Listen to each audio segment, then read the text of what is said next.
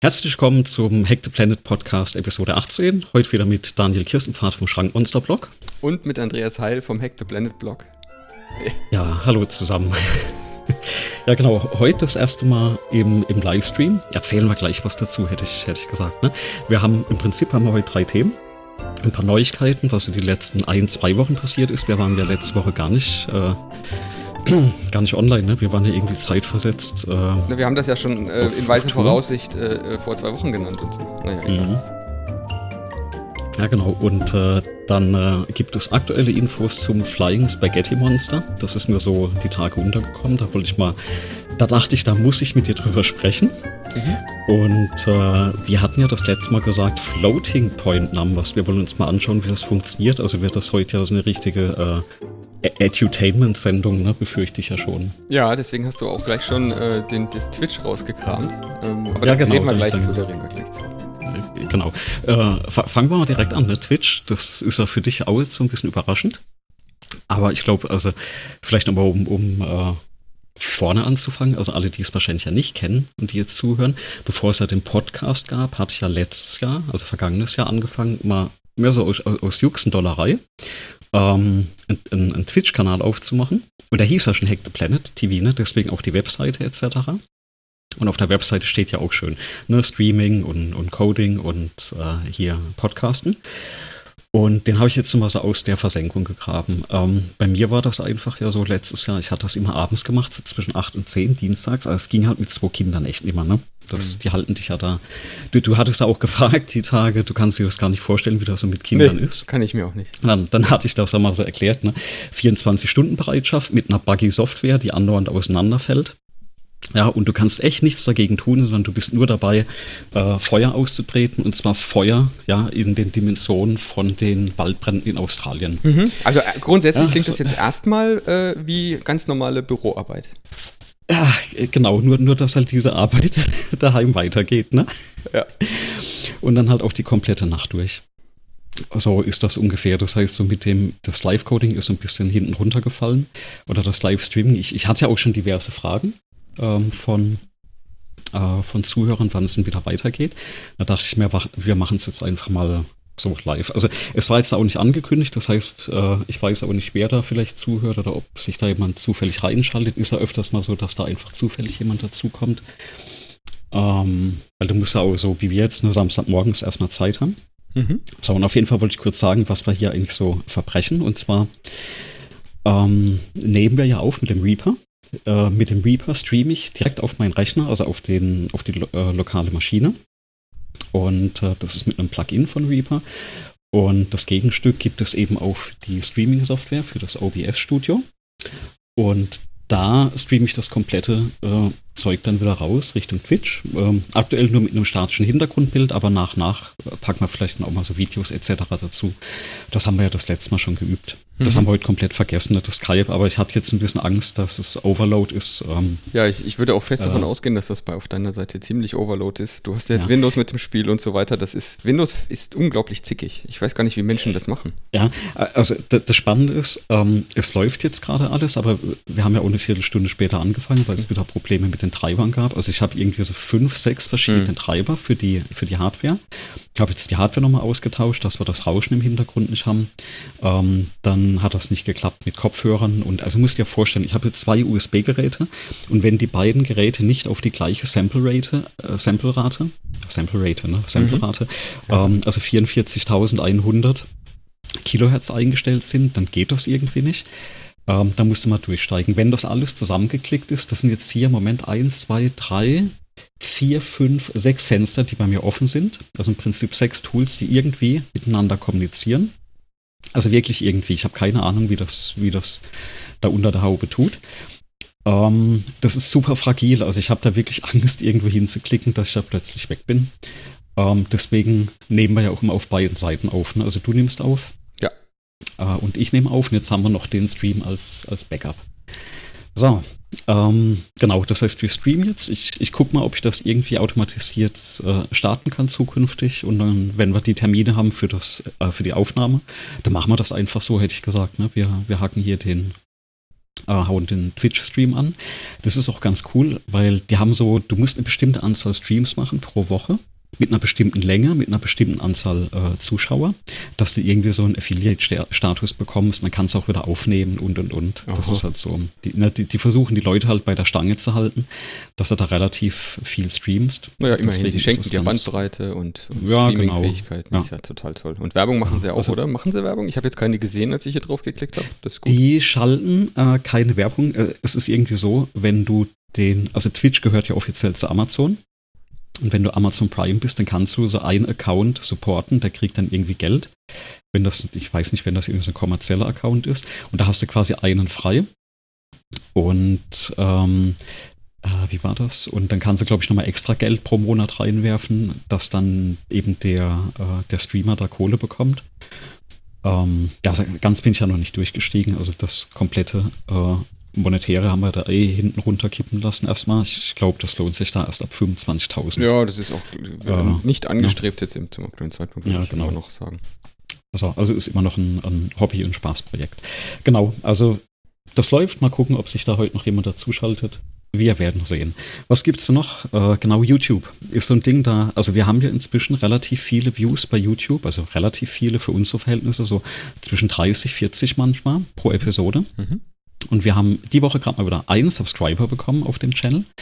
Und das Coole war wirklich, also was bräuchten wir? Wir bräuchten aktuell 100 Subscriber auf dem Channel, dass wir, Achtung, eine Custom-URL bekommen. Weil aktuell heißt ja die URL irgendwie youtube.com slash xz groß y klein e, keine Ahnung, ne? Also äh, kann man sich gar nicht, nicht wirklich merken. Hast. Ich finde die toll. Ja, super. Du hast ja wahrscheinlich ge ge gebuchmarkt oder rufst, rufst die nicht. Nein, ich das Schreckliche ist, du findest das nicht. Auf, du, das ist unglaublich ja, schwierig zu finden genau, und in genau. der Suche das, kommt das auch ist nicht Problem. hoch. Ja. ja. also ich, ich finde die wirklich nur dadurch, ich logge mich halt mit dem Account ja. ein und ich bin dann direkt drauf, ne? Ja, Glück gehabt, ne? Ich habe da schwieriger. Ja, genau. So, und deswegen, wenn wir 100 Subscriber haben, dann kann ich eine Custom URL beantragen dann hätten wir das Problem auch gelöst. Mal gucken, vielleicht der eine oder andere, der das hört, kann sich ja dann nochmal auf dem YouTube-Channel subscriben. Kostet nichts, tut nicht weh. Im schlimmsten Fall bekommt man eine E-Mail, wenn wir ein neues Video hochladen. Und das passiert ja bei uns so vielleicht ein oder zweimal. Die im Monat, ja, genau. Ja. Also alle ein, zwei Wochen. Mal so rum. Genau, so viel zu YouTube. Dann äh, gibt es da noch Neuigkeiten. Hast du mitbekommen, der Marc Bosch hat es geschafft? Der hat, ist Bürgermeisterkandidat. So kann, richtig, na, er, genau, er ist, er, er, kann, er ist jetzt zugelassen, um sich als Bürgermeisterkandidat aufzustellen. Da hat er ja 190 Stimmen gebraucht und da hat er, glaube ich, irgendwie so die letzten zwei, drei Tage immer noch, dem haben 30 Stimmen gefehlt. Da haben wohl viele Einwohner da bei ihm, hm. Neufand, immer gesagt, ja, sie machen es, aber die bürokratischen Hürden, sich da anzustellen unterschreiben, Ausweis mitbringen, das war dann doch hoch, also relativ hoch, dass es doch nicht so viele gemacht haben. Und dann hat er einfach ein paar coole Social Hacks angewandt. Ich weiß nicht, ob du das mitbekommen hattest die letzten zwei Wochen. Er hat gegenüber oder im Rathaus eine, ähm, so eine Lego-Veranstaltung gemacht. Also ähm, er ist ja Spielwarengroßhändler, das heißt, ja. er kommt da wohl zu guten Konditionen vermutlich an Lego ran. Und dann ist er da wohl mit einer ganzen Portion Lego-Baustein aufgefahren. Uh, und dann durfte da jeder was bauen, uh, was man sich also für die Gemeinde wohl wünscht. Und durfte auch die Modelle vom, vom Markt dann gesponsert quasi mitnehmen. Also dadurch sind wohl ein paar gekommen. Und ich glaube, den vorletzten Tag hat er dann gesagt, okay, alle, die jetzt kommen und unterschreiben, die lädt er dann uh, gegenüber bei der Dönerbude ein. Ne? Also so funktioniert Social Hacking. Aber, aber jetzt, jetzt, jetzt, jetzt sagt eine Hälfte in mir, das geht? Also, das darf man? Unterschreiben ja, Sie hier, ähm, nehmen Sie diese 50 Euro?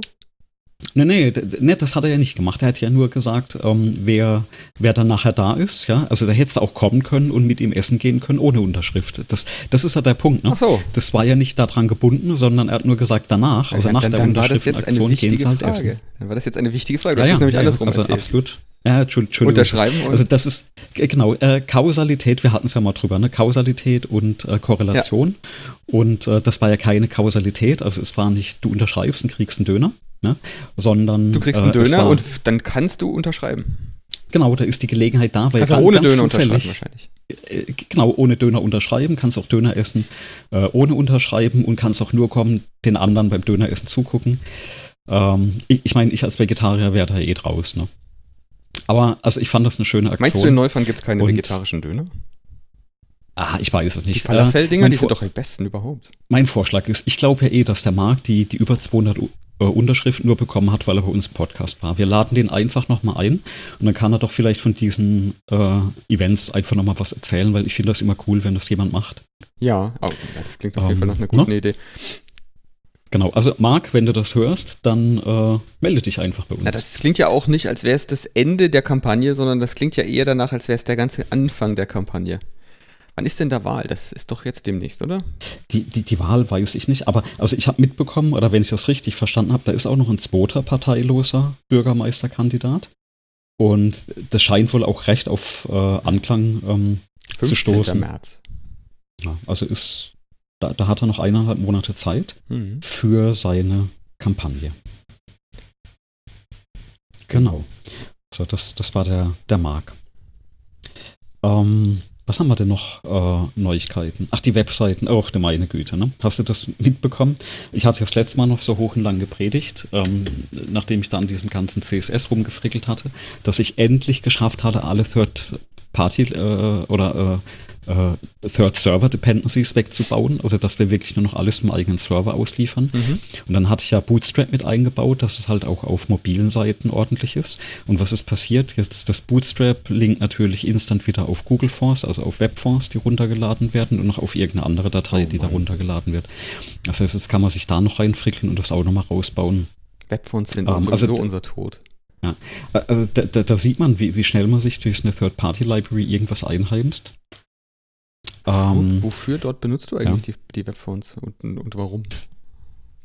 Äh, wir verwenden auf der, der Seite ein paar Icons, so wie das YouTube-Icon und das Mikrofon-Icon.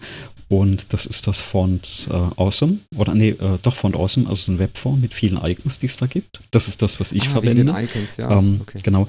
D das ist aber kein Problem, weil die habe ich ja alle hoch, äh, hochgeladen auf den Server. Mhm. Das waren ja auch nur 1000 irgendwas Dateien, die da jetzt rumliegen.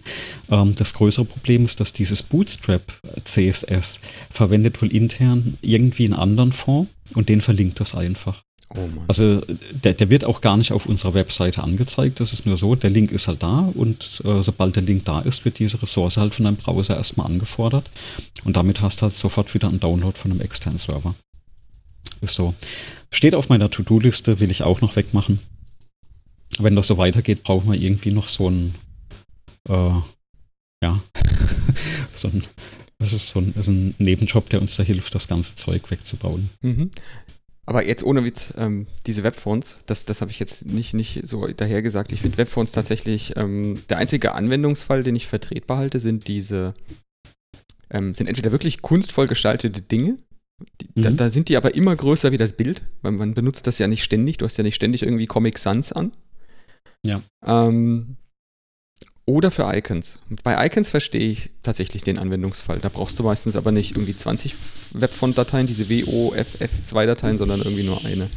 Also ein Browser, wie der das implementiert, so ein Webfont, das ist ja auch in sich schon halbwegs gerästlich, weil der lädt die Seite erstmal, rendert die mit dem Font, den er hat, der Schriftart.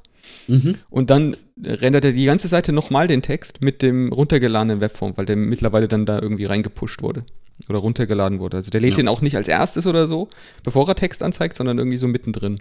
Und je nachdem, mhm. wenn du eine langsame Verbindung hast, sieht das teilweise grauenvoll aus.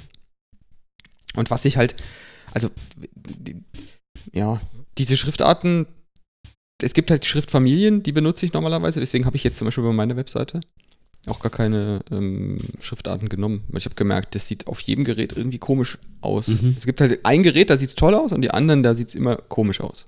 Und dann musst du genau. Browser genau. anpassen. Und dass das natürlich jetzt da fest eingebaut ist, mein Gott, das versteht ja kein Mensch. Mhm. Also das ist ja. wirklich komisch. Also ich glaube, ich habe auf einer Liste her von Family dann spezieller von, also gerade für die ähm, äh, für die Icons. Und das war eigentlich auch alles, was ich, was ich da verwenden äh, wollte ursprünglich. Ja, ich da gar nicht ähm, Ja, ist, ist so neben äh, Kriegsschauplatz, an dem wir noch ein bisschen drehen. Genau. Aber ich, ich sehe es gerade. Ich habe gerade die Seite mal ganz frisch reloaded. Das ist ja, ja krass. Ja. Da kommen ja irgendwie drei, vier, sechs Stück. Sechs verschiedene Aha. Dateien. Montserrat, ja. FA-Brands, Droid, Droid Sans. Ja, ja. Ja. Reichlich. Genau. Also da, das, das äh, zwei davon kommen aus dem ursprünglichen Theme, weil die da verlinkt waren. Und äh, genau zwei, glaube ich, kommen aktuell aus diesem Bootstrap. Ähm, genau, bevor es, ich, ich dachte mir halt, bevor sich jetzt jemand beschwert, dann ähm, äh, sagen wir das erstmal, dass es ausschaut. Genau. Mhm. Und dann gab es noch eine Kleinigkeit, die mir auch die letzten zwei Wochen passiert ist. Wir hatten ja schon mal länger über das, das Bon-Chaos gesprochen. Und äh, also ist ja tatsächlich so, ne? du musst ja keine Papierbons drucken, das hat man auch gesagt. Also digitale genau. Bons tun es ja auch. Wäre ja eine super Sache. Ich hatte die Woche, ich habe jetzt auch leider den Link nicht mehr, auch einen Artikel gerade gesehen, da stand auch so Überschrift, ähm, naja, digitale Lösungen gäbe es ja noch ein Nöcher. Ähm, ich hatte auch auf über Das Interesse Twitter, ist äh, klein, haben Sie gesagt. Genau, ja. das Interesse ist klein, genau. Ähm, kann ja diverse Gründe haben. Und das krasseste war jetzt halt wirklich in der Rewe-Filiale. Weil das sind ja, es ist, also Rewe ist ja einer der, der wenigen Retailer, die aktuell so ein äh, E-Bon anbieten. Was hatten wir auch gesagt, ist eigentlich, eigentlich eine tolle Geschichte. Kriegst auch ein PDF geschickt, ne? Du mhm. hättest jetzt, glaube ich, lieber ein CSV oder eine XML-Datei. Genau, eigentlich wäre das schöner. Genau, also das, das PDF kriegst du, hat auch super geklappt. Aber was machen sie natürlich an der Kasse? Achtung, drücken, drucken trotzdem zwei Zettel aus. Einen für mich und einen für die Kassiererin. Und die hatte sogar gesagt, den zweiten Zettel muss sie behalten. Das muss ich jetzt nicht verstehen. Aber ist auch jetzt irgendwie wieder mhm. nicht Sinn der Sache, ne, wenn du das digital hast. Zumal ich mir ziemlich sicher bin, dass die intern ja diese Belege auch digital abspeichern und entsprechend weiterverarbeiten. Ähm, ist das bei jedem das so oder ist das nur bei Rewe so? Also ich habe ich hab das jetzt tatsächlich nur bei, bei Rewe, weil ich auch da nur diesen E-Bon aktuell aktiv habe, mit dieser Payback-Karte. Hm. Ähm, was ich jetzt mal einfach aus Spaß machen werde, ich werde nächste Woche mal in eine andere Rewe-Filiale reinmarschieren und gucken, ob es da auch passiert. Ja. Das sind ob ja das alles. Vielleicht, ne? Genau, musst du aufpassen, dass, dass das eine Rewe-Filiale von einem anderen sozusagen Kaufmann ist. Mhm. Weil dies ist ja wieder, das ist ja, sind ja solche Gemeinschaftssachen. Ja. Also Rewe an sich ist ja nicht immer Rewe nur, sondern ist ja immer so ein Kaufmann dabei, der die Rewe-Filiale betreibt und das kann sein, dass der mehrere hat unter demselben Namen und dass mhm. das in jeder gleich gemacht wird. Vielleicht hat der bloß nicht die Lizenz bezahlt, um Zugriff auf das Warenwirtschaftssystem von Rewe zu kriegen, dass er es ausdrucken muss, sodass er einen Nachweis hat. Kann ja sein. Ja, also ich, ich, ich weiß nicht. Ich hätte jetzt gesagt, also gerade wenn es mit Payback ist, da liegt ein System drunter. Ich fand interessant, ähm, welche, welche Alternativen da geboten wurden am Markt. Also wenn man da ein bisschen mhm. schaut, was es da für nicht digitale Alternativen gibt, äh, beziehungsweise für digitale Alternativen, Entschuldigung, gibt zum Ausdrucken. Das ja, also das, das, das Witzigste fand ich jemanden, der ähm, den kompletten Bon in einen QR-Code gepackt hat. Da hattest du dann so einen mhm. A4 Seiten großen QR-Code vor dir, den du scannen konntest. Und der hatte auch so viele Bits da drin. Also das war wirklich okay. echt viel Daten in dem, in dem Bon drin. Und der andere, andere hatten auch wieder QR-Codes, wo sie, ähm, wo sie sozusagen eine, eine, Internetadresse sozusagen angegeben haben, die nur du kanntest. Also die nur in, dieser, in diesem QR-Code verschlüsselt war, wo du dann eine Datei bekommen hast. Ähm, wieder andere haben es dir auf die E-Mail geschickt. Es gab ein paar Startups, die das jetzt irgendwie so machen wollen. Manche machen das Wie? per, per ähm, äh, genau, per E-Mail zum Beispiel. Ja. Wie, wie ist denn das im QR-Code? Sind da alle Daten dann kodiert? Genau, deswegen war das so ein, deswegen war das, da habe ich da so lachen müssen, weil das war, das sah wirklich aus, als wäre da alles drin gewesen. Der komplette, äh, der komplette Bon wäre da verschlüsselt oder verschlüsselt, halt konvertiert äh, in QR-Code da drin gewesen, abgebildet. Okay, weil da, da bist du ja irg irgendwo dann an einem Limit von den Einträgen, die du hast, ne? Ne, du kannst die ja machen, ja so groß du willst. Das werden halt immer mehr Bits. Das Ding wird halt riesig ah, irgendwann. Du hast halt dann ja. irgendwann ziemlich viele weiße und, und schwarze Flächen. Am Ende ist die Menge von Bits bei einem QR-Code ja nicht begrenzt, sondern der Code wird halt größer. Und wenn du noch Fehlerkorrektur machen willst, wird er gleich nochmal größer. Also du, du kannst einen QR-Code theoretisch so beliebig groß machen, Fußballfeld groß und kannst mhm. da irgendwie okay. eine Diskette speichern in 1,44 Megabyte oder so keine Ahnung, wie groß die Dinger werden. Das müsste müsst ich mal ausrechnen, damit man das noch mit einer Kamera scannen kann. Und was so das, das ist eigentlich eine interessante Frage, was denn so das physikalisch maximale Limit ist, dass eine. Du musst, ja.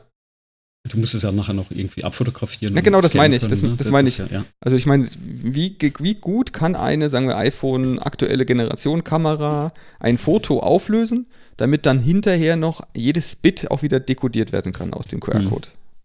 Und, und wie viel, wie viel Bits sind es denn dann insgesamt? Ich gebe es mal nicht gerne zu, aber du, da passe ich bei der Frage. Ich, ich, würde, ich wüsste jetzt zumindest aus den, aus den mannigfaltigen Vorlesungen, die ich im Rahmen der Medientechnologie besucht habe, wie ich anfangen würde zu rechnen. Ähm, aber rechnen ist auch halb so gut wie probieren, oder? Also ich habe auch gerade gedacht, so mit genügend Zeit kann man sich das ausrechnen. Die Frage ist, ob tatsächlich so ein Brute Force Ansatz an der Stelle nicht, nicht schneller gehen würde. Ja, ich würde ja sagen, dass ne? ich würde ja sagen, dass so ein Brute Force Angriff äh, oder Brute Force Lösungsversuch für Twitch und YouTube deutlich besser geeignet ist. Oh ja, du brauchst halt viel Idee, Papier, äh, drucke ja. aus, äh, große Leiter, los geht's. Oder Drohne am besten noch von oben, ein Foto machen, 4K und dann gucken, ob es dekodiert.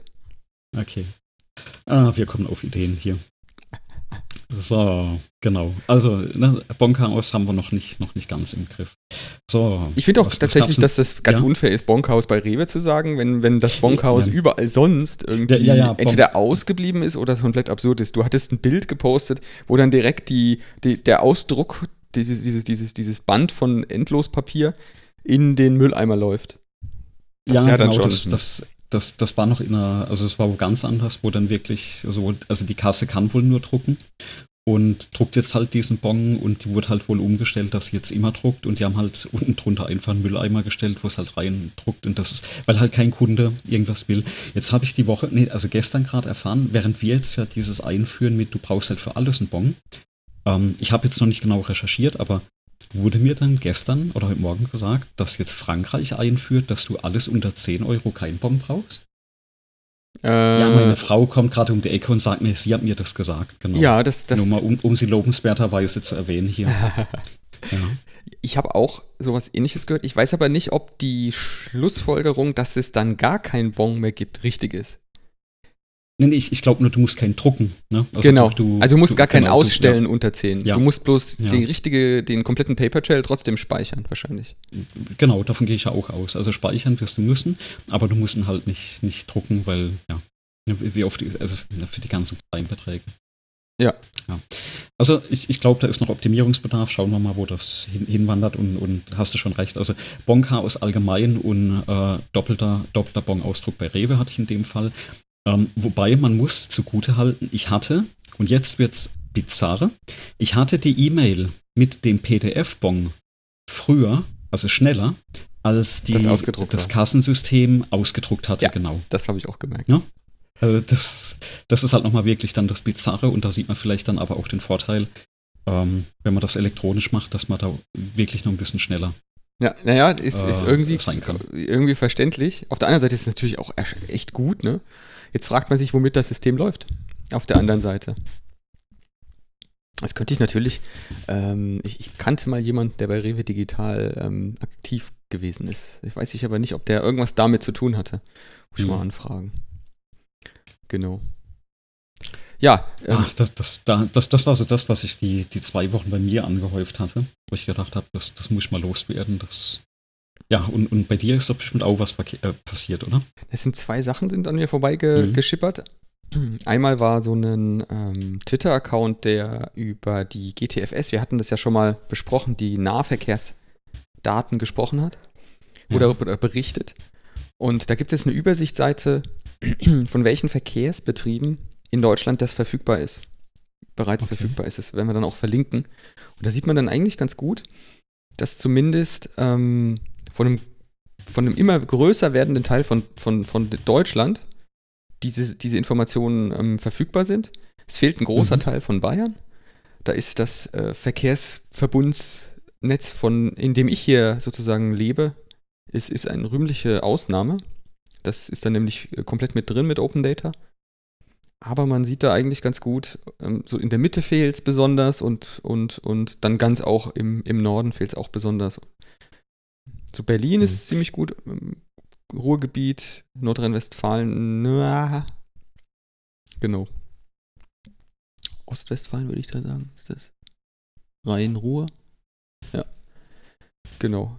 Ich meine, du, du, wenn du im, im, im, im auf, wenn ihr auf den Link geht, dann seht ihr dann diese Übersicht und die Seite, die, die jetzt sozusagen, auf dem man diese Karte auch sehen kann, ist rettedeinnahverkehr.de.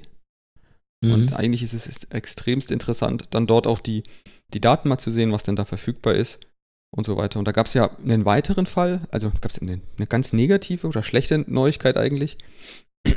Ich, es gab ja gestern, gestern wurde berichtet, dass Apple die Apple-Karten-App die Inhalte überarbeitet und bunter und schöner und toller und so weiter macht. Das ist ja seit einem ein Vierteljahr oder so ist das angekündigt. Mhm.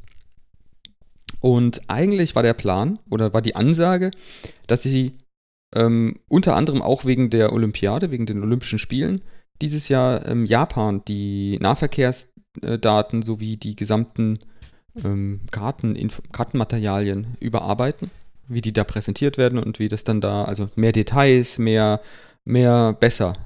Und ähm, das wird nichts. Das schaffen die nicht bis Mitte des Jahres. Deswegen ähm, haben sie es jetzt mal für, für gesamt ähm, Amerika ist es jetzt wohl ausgerollt und für einzelne andere Länder.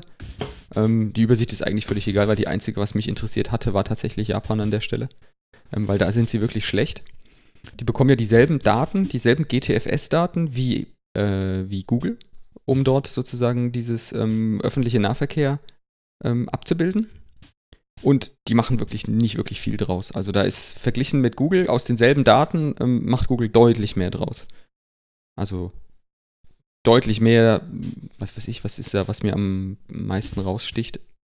Die sagen dir am Bahnsteig, wenn du einsteigst, in welchen Wagen du gehen sollst, damit du, wenn du an dem Zielbahnhof ankommst, möglichst nah am Aufzug äh, raussteigen kannst aus dem Zug. Okay. Also je nachdem, wo du dann danach hin willst, aus welchem äh, sozusagen Ausgang des Bahnhofs du raus musst, sagen die dir dann, welchen von den Treppen, Aufzügen und so weiter du nehmen sollst und, und routen dich dann sozusagen schon bei der Abfahrt in den richtigen Wagen des Zugs, damit du mhm. dann dort möglichst wenig Weg hast, wenn du wieder ankommst. Was eine krasse Nummer ist. Ja, ist eigentlich ziemlich cool, weil ich habe mir jetzt, äh, seit ich auf die öffentlichen umgestiegen bin, äh, auch so immer da, wo ich einsteige, du musst ja solche Landmarks merken, ne? ob du jetzt bei dem dritten Laternenpfahl einsteigst, weil da hält das Ding immer mit der Tür, also ja, die genau. Bahn. Ne? Oder hier zwischen den beiden Parkbänken durchdrücken, dass du direkt an der Tür stehst. Ähm, ja, das wäre schon cool, sowas, ja. Ja, genau. Und äh, ja, äh, für uns, die, die zum Glück keine ähm, sozusagen eingeschränkte Bewegungsfähigkeit haben, ist es, ist es halt praktisch und, und, und vielleicht auch bequem. Aber für Menschen, die sozusagen Schwierigkeiten haben oder die zum Beispiel auch keine Rolltreppe benutzen können oder mhm. die einen Aufzug benutzen müssen, ähm, für die ist das halt tatsächlich nicht nur einfach ähm, praktisch, sondern irgendwie schon dann unterscheidet zwischen kann ich nutzen oder kann ich gar nicht nutzen oder ich kann gar nicht losfahren. Okay. Und da ist dann die Deutsche Bahn mhm. tatsächlich auch nicht besonders, nicht besonders toll. Ich habe nämlich diese Woche, beinahe wäre ich ähm, diese Woche mal Zug gefahren. Auf eine längere Strecke, also Nürnberg-München wäre das gewesen. Und beinahe, weil hat nicht stattgefunden, ich habe es nicht ausprobieren können. Aber ich war ein bisschen baff. Ich hatte, ich habe ein das teure Ticket gekauft, also dieses Flex-Ticket, was man da kaufen kann. Das ja. hat viel Geld gekostet, also selbst mit, mit, mit, mit viel Überlegen oder mit selbst mit wenig Überlegen wäre es mit dem Auto nicht, nicht teurer gewesen. Aber egal, ich wollte Zug fahren. Ähm, die wollen dass ich dann einen Sitzplatz reserviere, das habe ich auch gemacht, habe auch bezahlt. Mhm. Und jetzt habe ich das Problem damit gehabt, die, trotzdem, dass ich einen Sitzplatz habe, eine Sitzplatznummer in einem Wagen, ähm, wollen die trotzdem noch, dass ich meinen Personalausweis mitführe oder einen Reisepass, damit ich mich ausweisen kann, damit ich der, die richtige Person bin? Das mhm. verstehe ich nicht. Kannst du dir erklären, wofür die das brauchen könnten? Nee, nicht, nicht, nicht wirklich. Also du hast die Reservierung, du hast den Zettel oder Digital, ja. Genau, du hast sogar dieses Komfort-Check-In, das scheint wohl offensichtlich, ich habe es nie, ich habe es noch nicht gemacht, keine Ahnung, kann ja vielleicht mhm. ein Hörer irgendwie schreiben. Ähm, ich habe, ich habe, ähm, also sie haben mir dann geschrieben, so, das kannst du jetzt, jetzt, wir erwarten dich an deinem Platz, geh doch dahin und, und, und aktiviere deinen Platz mit dem Code hier. Dann kann man ja. wohl irgendwie vom Telefon irgendwie was scannen lassen oder man muss am, am Platz was scannen und dann gibt es einen Rückweg, dass der Platz weiß, man ist da und dann wirst du wohl offensichtlich, nennt sich das Komfort-Check-In, dann wirst du nicht angequatscht. Also dann hätte ich jetzt mal gedacht, hätte ich wahrscheinlich nicht meinen, meinen Personalausweis zeigen müssen. Aber mhm, selbst mhm, okay. wenn, also selbst wenn da jemand da sitzt, der, der, der Schaffner, derjenige, der Kontrolleur, der weiß doch, wenn er in den Wagen geht, okay, hier müssen jetzt, was weiß ich, 15 Leute müssen jetzt hier sitzen. Und wenn da keine 15 Leute sitzen, ist gut. Wenn da mehr als 15 Leute sitzen, muss er die fragen, die nicht reserviert haben. Weil wenn dann einer da sitzt ja, und es offensichtlich keinen handfesten Streit darüber gibt, äh, welch, wem der Platz jetzt gehört, dann gibt es ja nichts zu klären, dann gibt es ja nichts zu fragen. Dann haben ja alle bezahlt, alle Plätze bezahlt. Und ob da jetzt der richtige Mensch auf dem bezahlten Platz ist oder irgendjemand anderes namentlich, das ist doch völlig egal. Ich, ich habe es mir nicht erklären können, warum die den Ausweis sehen wollen würden. Ja, guck mal, da, da kommt, Twitch funktioniert, ne? da kommt gerade die Frage rein, wo ist das Problem, ein Ausweisdokument mitzuführen? Das ist in Deutschland äh, ähm, gesetzlich ausweisen zu können. Nein, das ich, ist ich falsch glaub, verstanden. es geht doch nicht um, darum, das Ausweisdokument mit sich zu führen. Da, da, da habe ich gar kein Problem mit. Ich habe ein Problem damit, dass nachdem ich bezahlt, reserviert habe und da sitze, äh, mich ausweisen zu müssen, dass ich auch derjenige bin, der bezahlt hat, obwohl überhaupt nichts zur Diskussion steht. Also es ist einfach, diese Datenerhebung ist an der Stelle nicht notwendig, meinen Namen überhaupt zu wissen. Der Platz ist bezahlt, die Karte ist bezahlt. Wenn da jemand drauf sitzt, dann ist das halt so. Dann sitzt da jemand. Dann muss, ich, muss überhaupt niemand irgendwann irgendjemanden irgendeinen Zettel zeigen, geschweige denn ein Mapping machen von Name auf Ausweis. Ich verstehe einfach nicht, warum man nicht anonym äh, Zug fahren darf. So, das ist meine ja, Frage. Also ist immer spannend, weil, weil bei Flugzeugen, also beim Fliegen, also da versteht man das ja, ne? da, dass man da wissen will, wer da eigentlich in den Flieger einsteigt. Ähm, und da hat, also ja, wenn du das gerade auch nicht, erzählst, ob ich das da so immer verstehe, aber ähm, ich, mach, ich mach mal mit. Mir, mir, ist mein allererster Flug eingefallen. Und zwar, das war, das war geschäftlich und das war damals schon richtig lange her. Das war noch ein Inlandsflug, der war von Frankfurt nach Hamburg. Und da sollte ich für einen Kollegen damals einspringen und er hat mir einfach sein Flugticket gegeben. Und damals war das tatsächlich, also ich muss ja überlegen, wie lange das schon her ist. Ähm, du bist dann hingegangen an die, äh, hier an die, an den Check-in, hast das Ticket abgegeben, die hat das abgerissen und du bist da einfach eingestiegen. Da war nichts mit Ausweis und Kontrolle, ob du das wirklich bist. Ne? Mhm. Das, also der, der Name war auch kein Name, der zu meinem Gesicht gepasst hätte, wenn man sich das genauer angeschaut hätte. hätte. Aber da war das eigentlich gar kein Problem. Ähm, also ich glaube, das ist eher so das, ähm, das Ding. Ja, ich habe da, hab da irgendwie, seitdem ich, also du weißt das ja, ich habe ähm, ähm, ziemlich viel Gewicht verloren über relativ kurze Zeit und mein Ausweis war eine sehr lange Zeit das alte Bild. Mhm. Und es ist mir in der Zeit sehr oft passiert, dass Menschen, die mich wirklich auch Jahre vorher, also Jahre schon kannten, an mir vorbeigelaufen sind, auf offener Straße. Ähm, ich würde jetzt behaupten, das wäre jedem, der mich nicht kennt, noch viel schwerer gefallen, ob mhm. der Typ auf dem Bild, der ist, der, der, der, der, der Ihnen jetzt gerade diesen Ausweis gegeben hat. Es hat trotzdem nie dazu geführt, dass ich auch nur irgendein Problem hatte. Also mhm. für mich ist das vieles davon auch so ein bisschen mh, hm, ein Stück weit ein Theater, dass man da mal was kontrolliert. Im Grunde kontrollieren die doch nur, nicht ob du der bist, der, dem der Ausweis gehört, sondern dass du einen zweiten Faktor hast, der beweist, dass derjenige, der Name, der auf dem, auf dem Ticket steht, auch der Name ist, der da vor ihnen steht. Das war's. Ja. Also ob das Bild also, stimmt, ob du das wirklich bist, weiß ich nicht so genau. Genau, also da im Chat kommt ja nochmal, ne, ähm, dass es in der Bahn ja oft den Fall gibt, äh, bei reservierten Plätzen, ähm, dass jemand drauf sitzt und äh, dann das Personal halt checken muss, wer jetzt da sitzen darf und nicht. Und, aber ich glaube, genau das ist ja das Ding, weil wenn du ein Ticket hast, also kenne ich das auch, wenn ich ein Ticket hatte, ich habe mir die immer ausgedruckt, falls mal die Batterie vom Handy leer geht, mhm. und da steht ja drauf, ne, ähm, Wagen so und so, Platz so und so. Und wenn ich diesen Zettel habe, ja, das ist doch die Legitimation, dass ich auf diesem Platz sitzen Exakt. darf. Und wenn, wenn jetzt einer kommt und sagt, ähm, oder einer drauf sitzt und sagt, nee, er hätte da reserviert, dann sage ich, jo, zeig mir mal die Reservierung. Genau, wenn er noch auch so einen Zettel hat, dann hat offensichtlich die Bahn einen Fehler gemacht. Genau.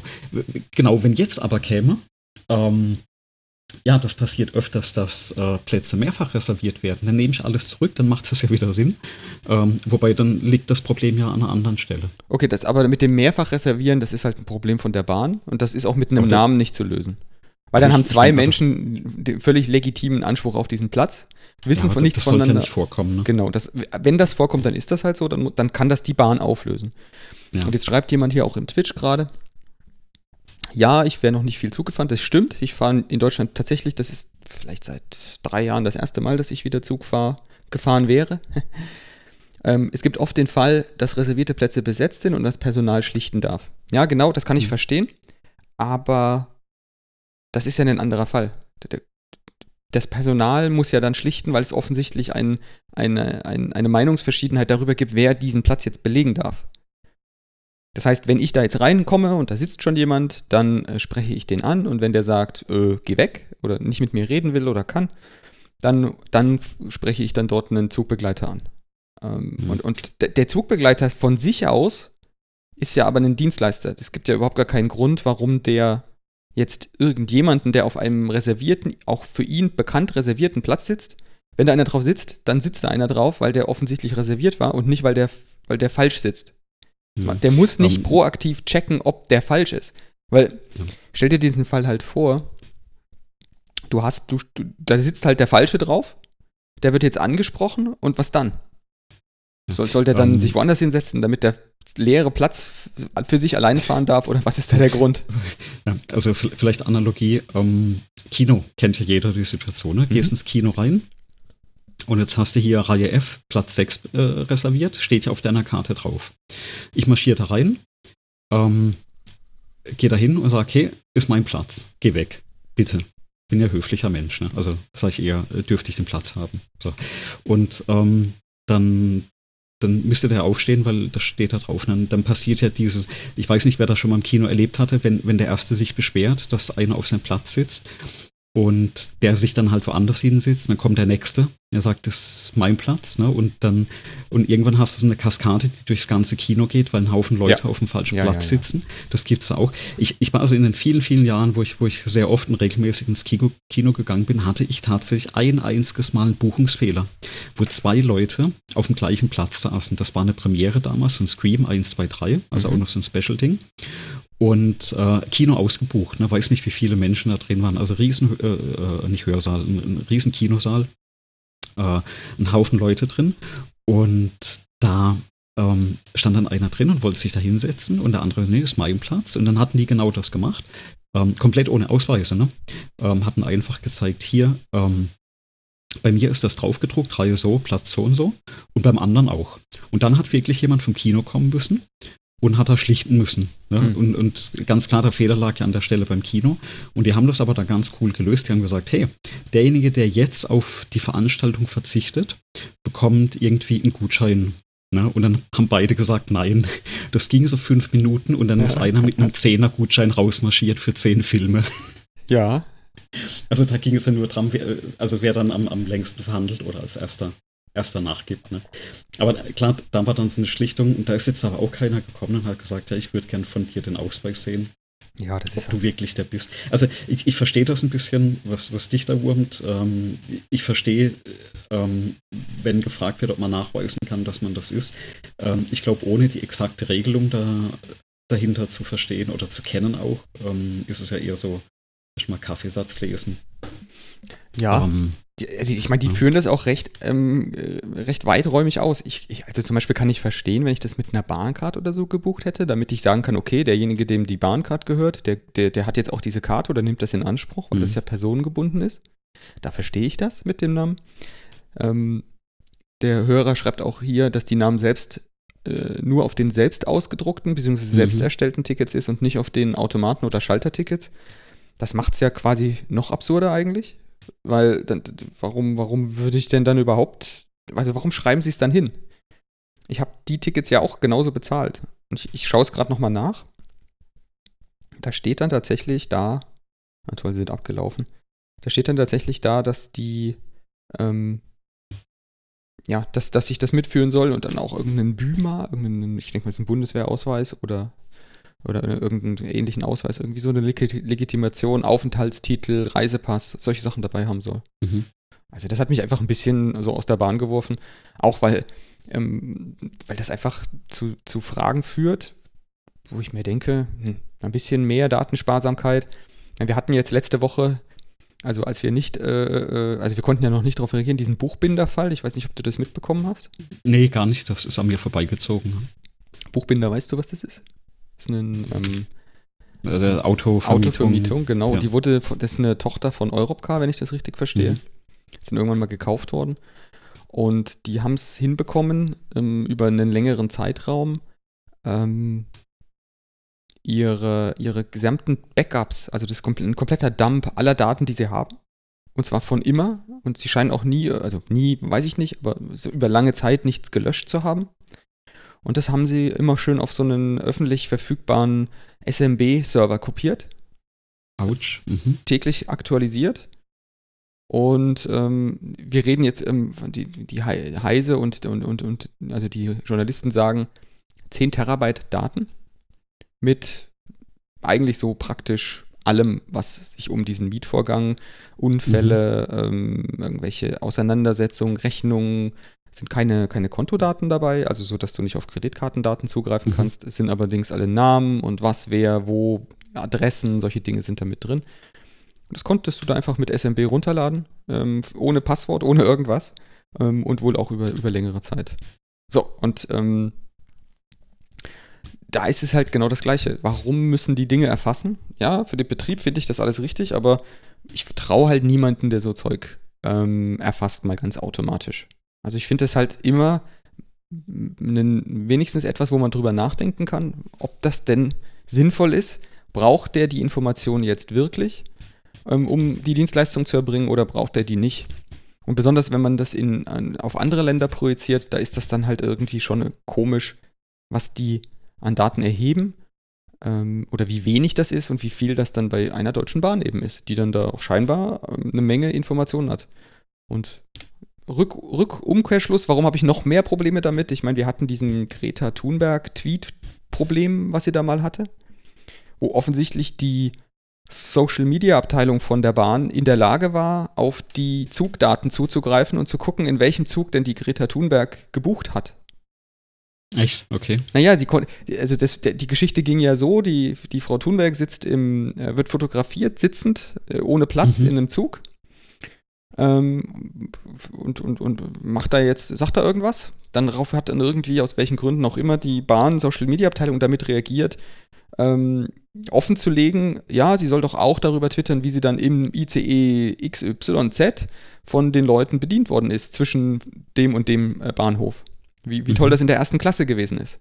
Und das sagt einem ja, okay, offensichtlich muss, ähm, müssen die Kollegen aus der Social Media Abteilung irgendwie an die Information gekommen sein, dass eine Frau Thunberg einen Sitzplatz in der ersten Klasse im ICE XYZ von bis äh, gebucht hatte. Und das auch in Anspruch genommen hat. Also da gesessen ist. Sonst würden die das ja nicht twittern können. Das haben die sich ja nicht ausgedacht. Ähm, okay. Und das ist halt so ein Punkt, ne? Warum, erstens, warum haben die Zugriff auf die Daten und zweitens, warum gibt es diese Daten überhaupt? Also warum, warum gibt es die Information, welche Person in welchem Zug von dann und dann mit welcher Dienstleistung versorgt wird? Das ist komplett absurd. Das braucht mhm. die Bahn nicht, um das abzurechnen. Wie auch immer, ich finde so, solche Datenerhebungen immer, immer kritisch. Deswegen ähm, übe ich auf meinen eigenen Webseiten auch Datensparsamkeit. Ähm, Habe ich gestern auch wieder erlebt, dass das manche komisch finden. Also Apple findet es zum Beispiel auch komisch, dass meine App, ähm, die ich gestern eingereicht habe, ein Update eingereicht habe, keine Daten erhebt, also überhaupt nichts speichert oder sonst irgendwie rumschickt. Mhm. Ähm, da haben sie extra nochmal nachfragen müssen, ob das denn so richtig ist. Ja, ja. Wie, wie? Sie wollen keine Daten von ihren äh, äh Anwendern haben? Ja, das ist schon ein bisschen, ein bisschen seltsam, die Welt ähm, scheinbar bei solchen Dingen. Ja, nee, interessiert mich nicht. Ähm, sollte mich auch gar nicht interessieren, weil ich habe die App ja verschenkt. Und mhm. ähm, mit der Prämisse, benutzt mal, das macht was. Aber da habe ich dann auch eine Idee für ähm, möglichst, oder wenn das, wenn das Interesse daran geben würde, für so einen Twitch-Stream, ich habe ja jetzt diese, diese, diese Head-Up-Display-App programmiert. Und ich könnte ja mal, wenn das Interesse ist, mal mein Erleben, wie programmiert sich denn dieses Swift UI von Apple? Also wie, welche Tools braucht man da? Was kann man da machen? Ähm, welche Denkprozesse habe ich da drin? Mit so einer sehr simplen Applikation könnte ich mal versuchen, da zu zeigen, wenn da Interesse dran besteht. Vielleicht gibt es ja den einen oder anderen, der sich im Kommentar hinreißen lässt und, und sich meldet.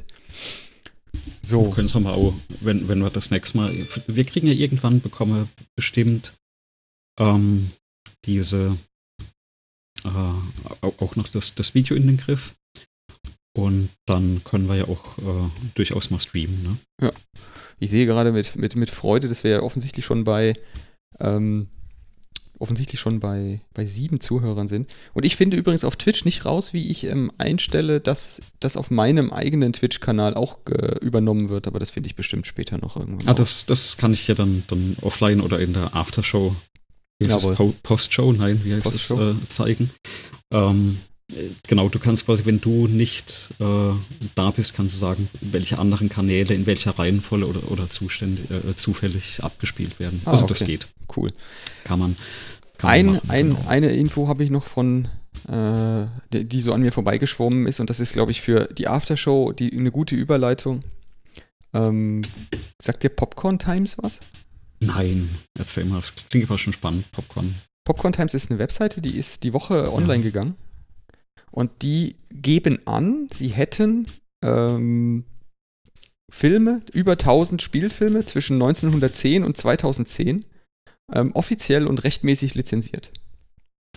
Und bieten sie auf der popcorntimes.tv Webseite einfach kostenlos zum Streamen an. Kannst einfach drauf gehen, klick, Film läuft. Okay. Ähm, und das sind wirklich viele Filme und das sind Filme, die so alten Säcken wie uns ähm, sicherlich irgendwie nicht unbekannt teilweise vorkommen. Ist, da ist einiges an Zeug drauf, ähm, was ganz interessant ist, ist einfach mal nachzuschauen. Also die ganz, ganz alte Zeug jetzt wahrscheinlich nicht, aber so 20.000 Meilen unter dem Meer und so, da gibt es schon echt coole Filme, die ah, da dabei sind. Also okay. auch für Kinderfilme, Märchen ja. und sowas, ist viel Zeug da drauf. Ja. Genau, das wollte ich eigentlich noch, noch mit in die Show packen weil, das, weil ich fand das interessant. Ich habe es mir noch nicht sehr tief angeguckt, so zwei, drei habe ich mir mal geklickt und habe geguckt, wie das denn da so aussieht. Ähm, ist natürlich auch nicht HD und in der bestmöglichen Qualität, aber das ist auch gerade bei so sowas eigentlich ziemlich egal. Sie haben leider keine Mobile App, jedenfalls nicht für mhm. iOS, also ich habe keine gefunden, aber die Webseite ist eigentlich ganz gut und hat auch, hat auch halbwegs gut funktioniert, bei mir jedenfalls. Genau. Ja, würde ich sagen, das waren die Neuigkeiten und was so die Woche passiert ist. Ähm, ja, wir haben ja eine Woche Pause zwischendrin gehabt. Ähm, ein bisschen, bisschen ähm, ungeplante Pause zwischen gehabt, also, weil eigentlich hatten wir ja vor, das, ähm, das wöchentlich zu machen, aber irgendwann kommt, irgendwann, irgend einmal kommt Irgend, mal was dazwischen. Genau. Gott, irgendwann mein fährt einem das, echt, das echte Leben dazwischen. Ne? Ja. ja, im Chat ja, wird gefragt, ähm, die Downloader, ob die heiß laufen. Naja, weiß ich nicht, ob man das da downloadet. Das, die Qualität ist jetzt nicht so. Das ist mehr oder weniger nur so eine, eine Möglichkeit, an diese Filme ranzukommen. Mhm. Ähm, und, die, und die offiziell und legal zu schauen. Und Petabyte, ich glaube gar nicht, dass das Petabyte braucht. Ähm, so 1000 Filme oder so, das, das braucht, glaube ich, nicht viel Speicher. Besonders nicht in dieser SD-Qualität. Ich glaube, die. Man kann sagen, ne? wenn das SD ist, sind die relativ klein. Also dann ja, ich würde sagen, so eine Stunde hast du dann so auf, weiß ich nicht, 600 Megabyte maximal, wenn du das schon gut, gut komprimierst mit heutigen Kompressionsalgorithmen. Dann, dann solltest du eigentlich dann, was weiß ich, 1000 Stunden. Mhm. Ein paar Platten, viel ist das nicht. Also viel ist das wirklich wahrscheinlich nicht. Traffic wird es halt viel sein, wenn es viele Leute schauen. Aber das dann wieder, ne, diese Filme sind jetzt auch, wenn, wenn ihr auf die Seite geht, ihr werdet sehen, das ist, das, äh, da, da, da, bin ich entzückt, weil ich da ganz viele interessante Sachen sehe. Aber das geht wahrscheinlich nicht eben so. Das ist für viele eher so eine B-wahre Ramsch, äh, Ramschhalde. Das ist ja wahrscheinlich so alles, was wir so aus der Kindheit noch kennen, aus dem normalen Röhrenfernseh, TV, öffentlich-rechtlichen, was früher so gekommen ist. Naja, ich bin ja auch ein Fan von ähm, Mystery Science Theater 3000. Ich weiß nicht, mhm. ob du das kennst. 3000 nicht, aber da ist eine neue Variante dann, oder? Naja, oder was kennst du? Machen wir es andersrum. Was kennst du? Den Namen, okay, den Namen kenne ich. Du kennst den Namen und du kennst den Namen von einem Film, richtig? Äh, ja. Es gibt einen Film. Sag, ähm, es gibt einen Film davon, der mal, der mal deutsch sozusagen synchronisiert wurde von Oliver Dietrich, äh, von, von Oliver Welke und äh, äh, Oliver Welke und nächster andere. Äh, jetzt ist mir der Name. Kalkhofe, Oliver Kalkhofe. Ähm, das sind aber nur im Grunde eine Folge ähm, einer Serie, die im amerikanischen Fernsehen gelaufen ist. Mhm. Und zwar zwölf Jahre lang. Von 1988, zwölf Jahre lang, lief diese Serie. Und ähm, im Grunde ist die immer gleich abgelaufen. Da wurde so eine, so eine, so eine, so eine Seitengeschichte von irgendeinem verrückten Wissenschaftler erzählt, der Menschen dazu zwingt, sich die verrücktesten und und, und, und wahnsinnigsten Filme, äh, schlimmsten Filme der Welt anzuschauen, mit dem Versuch, diese, diese Probanden dann sozusagen äh, ja, in, in, den Wahnsinn zu treiben. Und äh, das handelt sich dann immer um einen menschlichen Probanden, der sich diesen Film anschauen muss und Ähm, der hat sich so, weil ihm da langweilig geworden ist als Proband, hat er sich irgendwelche Roboter gebaut und die kommentieren zusammen mit ihm den Film die ganze Zeit. Das heißt, du siehst mhm. sozusagen ein, ein, ein Kino von hinten in der hintersten Sitzreihe. Du siehst vorne die Silhouetten von diesem, von zwei Robotern und einem Menschen. Und ganz vorne läuft dann der Film. Und die kommentieren den gesamten Film über in, in der wirklich witziger Art und Weise diesen ganzen Film. Ständig. Okay. Und da gibt es eine einzige Folge, die, sie, die sie sozusagen in Deutsch synchronisiert haben. Ähm, aber es gibt eine, also insgesamt sind 200, wie viel? 299 Folgen? 217 Folgen. 217 Folgen gibt es insgesamt davon. Und jetzt kommt's, das gibt's immer noch. Also das wurde irgendwann nach zwölf Jahren eingestellt im Fernsehen.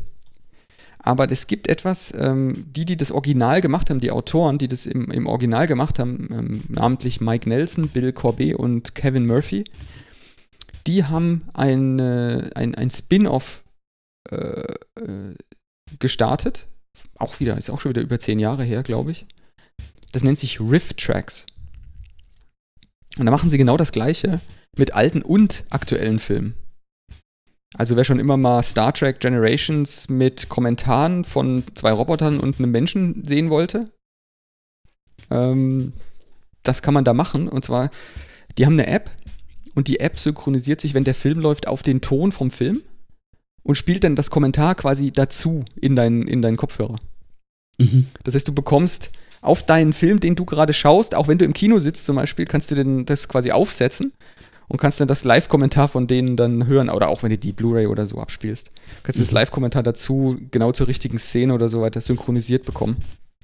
Und die haben halt ganz viele aktuelle Filme da auf dem, auf den Sachen auch drauf. Genau, das wollte ich jetzt als, als Seitenhinweis noch machen, weil ich das eigentlich ziemlich inter interessant auch finde. Wenn du so alte Filme magst, dann magst du meistens auch dieses Rift. Also würde ich annehmen, dass du wenigstens mal schauen willst, wenn du gut Englisch kannst natürlich, mhm. dir das Rift-Tracks anzugucken, weil es da eben aktuelle und ähm, und ganz alte Filme gibt, die, die dann quasi sehr witzig, wirklich, also ich finde es wirklich teilweise unglaublich witzig vertont, neu vertont und kommentiert sind. Genau. Kanntest du Riff Tracks oder über das Nein, Mystery Science Theater? Ja, nee.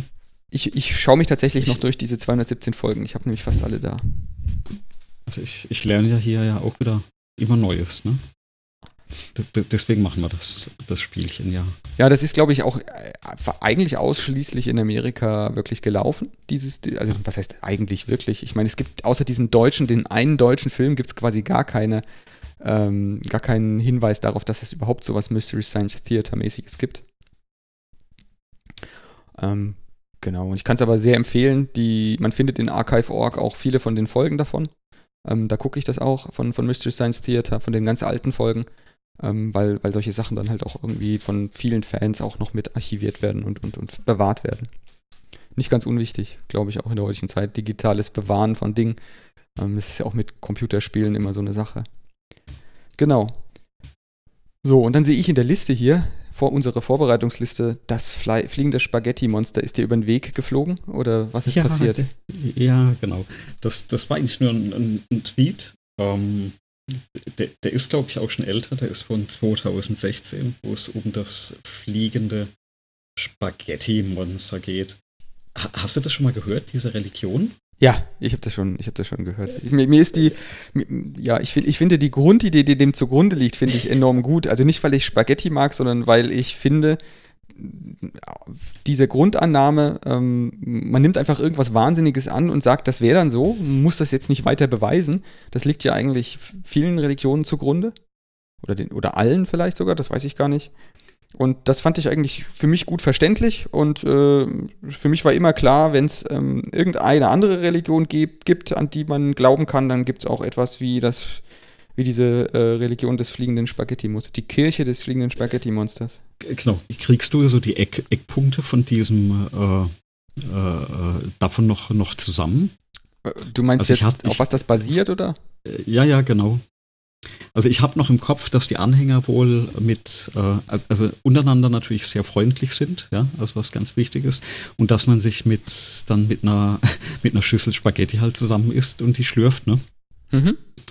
Und äh, also im Prinzip, und die müssen, ein, äh, war das nicht so, die müssen ein Spaghetti-Sieb, so einen Spaghetti-Topf auf dem Kopf tragen oder können das? Genau, Nudelsieb ist die offizielle Kopfbedeckung. Genau, genau. Ja. Und äh, ich weiß nur, dass es in Holland eben mal eine, äh, ein Urteil gab, dass ein Passfoto nur ohne Nudelsieb gemacht werden darf. Da hat es wohl jemand versucht, wirklich das einzuklagen. Und dass es in Holland wohl äh, mindestens schon einmal den Versuch gab, dass man das tatsächlich als offizielle Religion anerkennen, anerkennen lassen wollte, mhm. aber ist wohl an bürokratischen Hürden ge äh, gescheitert. Ähm, mir ist es nur aufgekommen, weil in den, es, es poppt ja immer wieder irgendwo hoch, ne? Also gerade so auch äh, in dieser kompletten Nerd-Szene irgendwie kommt immer wieder das, das fliegende Spaghetti-Monster.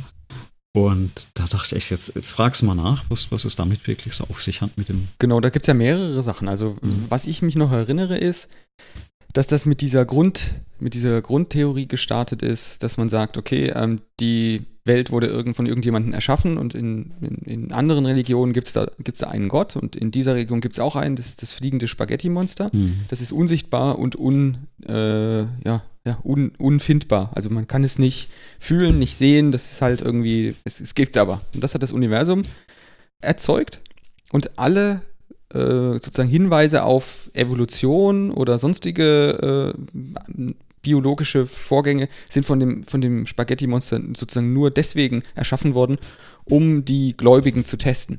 Ja? Um, mhm. um, sie, um sie wirklich in ihrem Glauben zu testen.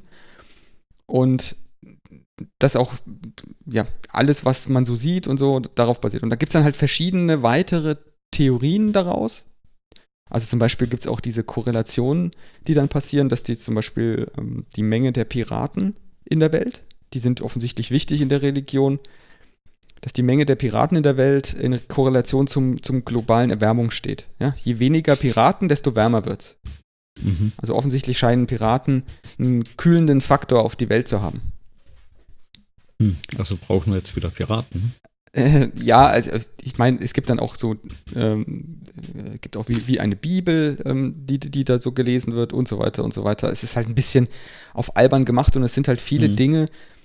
Ich meine, wenn du behauptest, dass jemand äh, sozusagen, äh, weiß ich nicht, welch, welch, welchen Gott suche ich mir jetzt aus, ähm, aus dem Nichts entstanden ist, ja, und dann da irgendwie die Welt gerettet hat, äh, dann wieder ähm, getötet wurde oder, oder umgekommen ist und dann wieder auferstanden ist oder, oder unbefleckte Empfängnis, lauter so Sachen. Wenn du sowas glaubst, dann warum nicht auch, dass die Welt halt von einem, von einem fliegenden Haufen Nudeln mit, mit Fleischbällen gebaut wurde? Also, weil es doch genauso plausibel. Wir, wir sind ja weltoffen und äh, offen für alles, ne? Ja. Offensichtlich. Genau. Also von daher sollte man sich nicht wundern, äh, was es so mit dem fliegenden Spaghetti-Monster auf sich hat oder wenn einem das mal über den Weg fliegt. Ähm, es gibt übrigens, ich weiß nicht, ob es dir noch gibt, aber es gab zumindest mal in Deutschland einen Verein Kirche des fliegenden Spaghetti-Monsters Deutschland e.V. Also die, die machen das richtig ernsthaft, ja. Die äh, haben wohl auch schon mal eine Beschwerde vor dem Bundesverfassungsgericht äh, eingereicht, die allerdings abgewiesen wurde. Hm. Ähm, ja, die haben es also in Deutschland leider auch nicht geschafft. Aber warum, also das, das ist halt genau das, ne? Ist doch eigentlich egal. Also ich meine, also nicht egal, dass es abgewiesen wurde, es ist doch eigentlich egal, ob man es einträgt oder nicht. Also warum, hm. warum nicht? Was, was heißt das denn? Es hat doch keinerlei Effekt auf irgendwas. Oder bin ich mir, also bin ich mir jetzt bloß in meiner ähm, sozusagen nicht religiösen Art bin ich mir da bloß irgendwelchen Effekten nicht bewusst, die das hat, wenn das in einem Ausweis steht oder nicht drin steht? Also, was heißt denn das, wenn da, wenn da, wenn da römisch-katholisch steht? Was, was, was, was macht das mit seinem Leben, mit deinem Leben? Außer, dass du Steuern dafür zahlst. Mhm. Kirchensteuer einge eingezogen wird. Ich meine, ich habe Kirchensteuer in meinem Leben gezahlt, obwohl es in meinem Ausweis nicht steht. Muss man übrigens in Deutschland, ne? Nennt sich äh, Ausgleich. Heidensteuer sagen die, sagt, sagte mein, äh, nannte das mein Steuerberater. Echt wahr? Ja, wenn, wenn du signifikant anders verdienst wie deine Frau, dann kann es passieren, dass wenn deine Frau in der Kirche ist und du nicht, dass sie die, dass du die Steuer zahlst, die sie gezahlt hätte im Rahmen des äh, Zugewinnausgleichs. Okay. Der gemeinsamen das Veranlagung. Also, das heißt, ich habe tatsächlich in meinem Leben ähm, habe ich schon Kirchensteuer gezahlt, obwohl ich noch nie in irgendeiner Kirche Mitglied war. Ich gehe auch jetzt seitdem immer mit einem anderen Auge in so eine Kirche. Hm. Äh, also habe hab ich noch nie gehört, ist, ist eine Regelung, ist, ist mir gänzlich unbekannt, aber vielleicht weiß ja der eine oder andere was da darüber. Äh, sachdienliche Hinweise werden äh, liebend gerne entgegengenommen. Ja, ja, also es gibt tatsächlich äh, Kirchgeld ja. in glaubensverschiedener Ehe, kann man okay. da suchen. Und das ist tatsächlich, okay. ist das so, dass das äh, in manchen Ländern zum damaligen Zeitpunkt jedenfalls so war. Ich, wir haben in Thüringen ah. gelebt zu dem damaligen Zeitpunkt. Ähm, genau, und da ist das eben passiert. Okay. In Bayern Wahnsinn. ist es tatsächlich nicht mehr so interessant. Cool. So, genau. Religion und fliegende äh, Spaghetti-Monster mal bei, beiseite geschoben. Ähm, lass uns mal den, den Ernst des Lebens äh, anschauen. Du hattest ja, war das glaube ich vor zwei Wochen oder vorher schon mal so einen Tweet auch rausgezogen. Ja, also man sieht, Twitter ist so unsere Hauptquelle an, an äh, News. Ähm, und wir haben ja schon mal ganz kurz drüber philosophiert, äh, die Nicht-Assoziativität bei der Addition von Fließkommazahlen. Ne? Mhm. Das war ja so ein Ding, wo du drüber gestolpert bist. Und äh, weißt du, was dahinter steckt? Also we weißt du, warum es so ist? Oder, oder sollen wir mal vorne anfangen und, und die Frage stellen, äh, weißt du eigentlich, von wann Fließkommazahlen kommen? Also, also was da dahinter steckt? Ja, Bits stecken da dahinter. Und äh, Bits stecken dahinter. Ne? Genau, da stecken Bits dahinter und der, der, die, der Not, die Notwendigkeit, dass man Zahlen irgendwie abbilden musste in ein System, das quasi nur aus 0 und 1 besteht. Mhm. Da, also das, wenn man sich das mal überlegt, also im Prinzip ist es was Cooles. Und zwar, also wenn, wir haben eine Zahl mit Nachkommastellen. Wenn man sich überlegt, dass ich jede ähm, Ziffer kodieren möchte, also 1 bis äh, 9, beziehungsweise 0 bis 9, dann brauche ich dafür ähm, mindestens zwei äh, Byte. Ne? Ich mhm. bekomme ja ein, ein, ein, äh, nee, ein, ein, ein Byte kann ich das rein, also bis 255 äh, äh, kriege ich das äh, reingedröselt. Das heißt, ich brauche aber relativ viele Bytes für eine lange Nachkommazahl, äh, wenn ich die darstellen möchte. Und äh, jetzt kann man sich jetzt mal überlegen, dass sich irgendwann ein schlauer Mensch Gedanken darüber gemacht hat, ob man das nicht irgendwie effizienter darstellen kann. Und das war 73 hat das jemand erfunden und das war niemand Geringeres als der Herr Zuse. Mhm. Ja, der hat es oder zumindest eingeführt. Und äh, der hat sich wohl, oder man hat sich damals mit Mathematik beschäftigt und was dahinter steht, ähm, kann man nachlesen, ist eine halblogarithmische Darstellung von einer Zahl. Das heißt, du nutzt da so die äh, ein bisschen Mathematik und deine Ziffer setzt sich dann quasi zusammen aus, was nennt sich äh, Mantisse, äh, einer Basis und einem Exponent ja, also so kann man das dann, wenn man die drei Zahlen hat, kann man das, äh, äh, wird die Mantisse äh, mit der Basis hoch dem Exponent multipliziert. Und äh, dann kommt da, dann fällt da wirklich eine Kommazahl raus. Und je nachdem, wie man das eben verschiebt, äh, bekommst du äh, mehr oder weniger Nachkommastellen dahin. Und bei der Basis kann man sich dann überlegen, du kannst 10 nehmen oder 2 oder 8 oder 16 irgendwas, so typischerweise. Ähm, Im Binärsystem ist es dann die 2. Und äh, mhm. da muss man dann ein bisschen rumrechnen und ein bisschen normalisieren. Und jetzt, also damals war dann das Riesenproblem, also das war so um die 70er und, und, und danach. Ähm, jeder Hersteller, der das implementiert hat, hat ja ein eigenes Format verwendet. Ja, da war das nicht standardisiert. Und irgendwann wurde das wohl in diesem IEEE Fließkomma Mhm. Oder das IEEE Fließkomma. Also mit Format meinst du jetzt zum Beispiel die Reihenfolge von ähm, äh, also die genau, Bit-Reihenfolge zum Beispiel. Die, die Bit-Reihenfolge, also welche also A, wie viele Bits nimmst du? Dann nimmst du 8, 16, 32, 64 Bit. Genau. Nimmst du, äh, da gibt es zum Beispiel wie ein Hidden Bit, also äh, kann ich dir gleich was, weiß nicht, ob du das kennst, ein Hidden Bit. Also man kann, wenn man sich per Konvention darauf einigt, äh, ein Bit einsparen, ne, indem man das nicht, äh, nicht braucht und zum Beispiel auch äh, ähm, in welcher Reihenfolge die abgelegt werden. Ne? Das, äh, da hat das halt jeder anders gemacht. Mhm.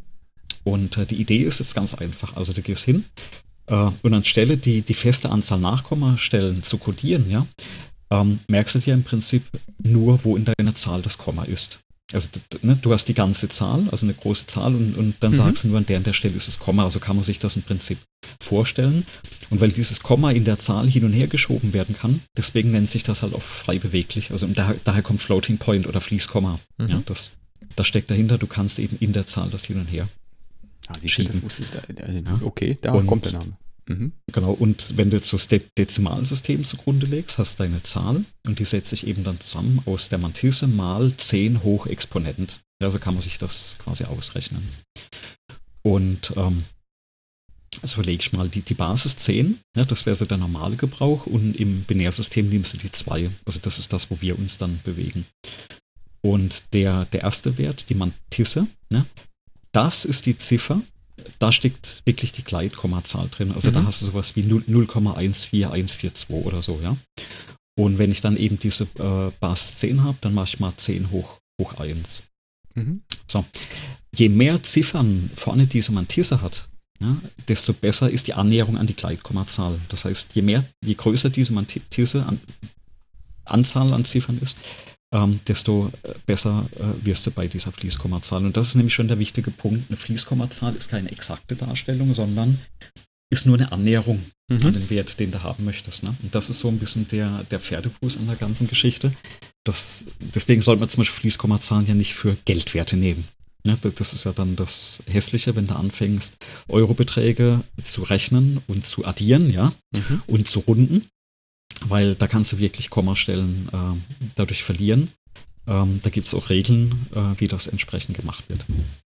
Ähm, was man noch macht, ähm, diese Mantisse vorne, da achtet man in der Regel drauf, dass sie zwischen 0 und deiner Basis ist. Ja, das heißt, wenn wir jetzt im Binärsystem unterwegs sind, dann ist deine Mantisse zwischen 0 und 2. Mhm. Ja, dann ist es zum Beispiel wie 1, irgendwas oder 0, irgendwas. Ja, das ist dann diese Zahl, ähm, die du da hast. So, also das, so mathematisch, ob man sich das jetzt vorstellen kann, hast halt diese, diese drei Werte. Und bittechnisch ist es so, jetzt gibt es ja die IEEE-Standards, sowas wie 754 1985 oder die aktuelle oder eine aktuellere Version ist dann IEEE 754 2008. Und da ist es so, jetzt nehme ich mal, überlege ich mir die 32-Bit-Variante, die ist einfacher. Da hast du das erste Bit, was drin steht, ist ein Vorzeichen. Ja, also das, das ist deine Zahl positiv oder negativ. Das heißt, das siehst du schon, du kannst mit Fließkommazahlen positive und negative äh, äh, berechnen.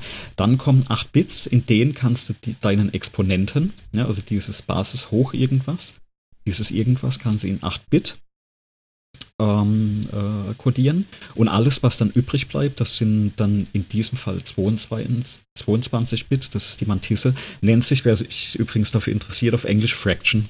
Ja, also Exponent und Fraction. Mhm. Äh, und Sign, das sind die, die englischen Begriffe. Und wenn du denn jetzt zum Beispiel eine 64-Bit-Variante wählst, dann hast du für den Exponenten 11-Bit und für diese Fraction 52-Bit. Ne? Und ich hatte ja eben gesagt, die Mantisse, die, die Anzahl der Stellen, die du oder Ziffern, die du drin hast, je mehr, desto genauer. Und somit kriegst du halt eine genauere ähm, äh, dass du da eine äh, genauere Darstellung bekommst. Mhm. Äh, ich gucke jetzt mal gerade rüber, weil in den Chat, Chat gerade noch kommt. Äh, mir ist auch schon aufgefallen, dass es unterschiedliche alte Standards gibt. Genau. Ja, der eine arbeitet Bits von links ab, der andere von rechts. Genau. Woher kommt denn das? Das kommt ähm, von den Maschinen von damals. Das, äh, ähm, genau, oder? Das ist Little und Big Endian formatiert, genau, formatierte Bitfolgen. Und das ja. kommt davon, dass die bestimmte Aktionen mit Zahlen, also multiplizieren, addieren, subtrahieren, sowas ist halt ähm, einfacher oder schwerer, je nachdem, ob man hinten oder vorne anfängt. So, genau. einfach und in Hardware abzubilden. Und es gab halt ja. Maschinen, die das so gemacht haben und Maschinen, die das so gemacht haben. Das ist dann gemündet in CPUs, die das so gemacht haben, bestimmte Generationen oder bestimmte CPU-Familien, die das so gemacht haben. Genau, was ist denn da so ein Beispiel? Wir haben jetzt hier diese ganzen ARM-CPUs zum Beispiel oder die Atmel-Prozessoren, ähm, die sozusagen ähm, nicht X, also nicht x86 kompatibel sind, also nicht das, was wir heute unter, unter, unter x86 verstehen, die waren Big Endian. Mainframe-Systeme, irgendwelche Spark, PowerPC, Motorola, auch der Amiga zum Beispiel, ähm, war Big Endian. Ähm, Und die PCs heutzutage, die sind eigentlich von Hause aus ähm, Little Endian. Man kann die Dinge aber mittlerweile umschalten. Und das passiert auch ziemlich häufig. Und das passiert zum Beispiel häufig dann, wenn Daten übers Netzwerk übertragen werden. Also so eine Netzwerkkarte bzw. der Netzwerkstack macht sowas ziemlich häufig, dass zwischen diesen zwei Formaten einfach Bits rumdrehen. Das ist eine der, ja. eine der sehr häufigen, da gibt es sogar eigene Befehle in den CPUs, die sozusagen in einem, in einem, äh, in einer Operation im, in der CPU die Bits einmal rumdrehen.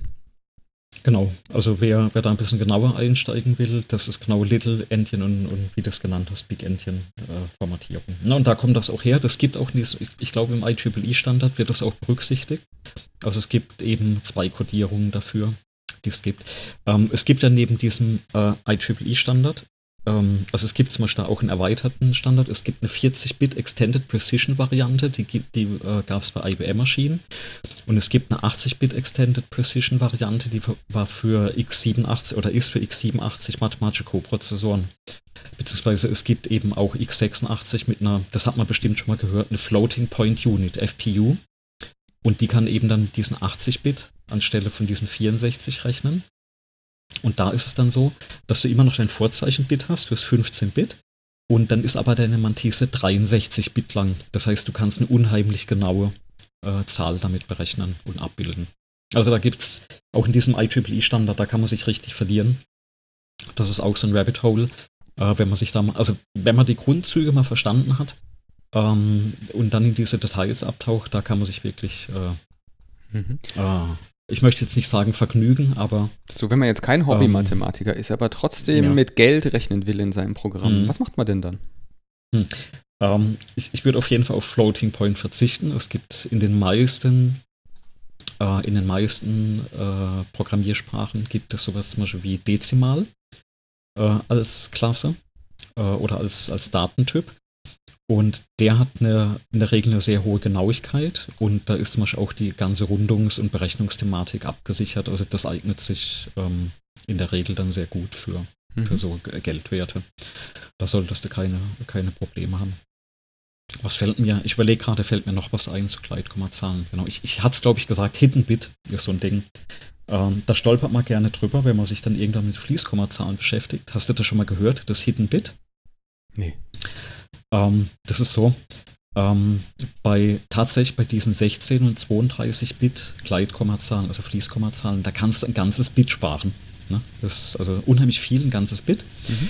Und zwar, wenn du deine Mantisse normali normalisierst, also auf ein bestimmtes Format bringst, das bedeutet konkret, dass der Exponent immer größer 0 ist. Ja?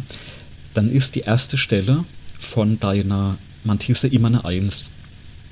Ah. Das heißt, du, du, schiebst so lange diese Mantisse rum, mhm. äh, bis der Exponent größer der Null ist. Und dann ist vorne immer eine 1. Und da du ja weißt, dass das immer eine 1 ist, kannst du dir sparen. Ähm, du schiebst genau, ja dann einfach eins dann, weiter. Äh, exakt. Äh, das heißt, dieses Bit brauchst du dann gar nicht mehr in deiner Gleitkommazahl kodieren. Ja. Ähm, das Problem, ähm, die Null also jetzt wirklich die Null als Zahl, die musste dann komplett anders codieren, weil aufgrund von diesem Hidden Bit ist jeder Wert in der Fließkommazahl. Mindestens 1. Äh, nee, größer, größer 0, 0, ja. Größer 0, genau. Also äh, mindestens 0,000 irgendwas. Ja, ja, ja. ja?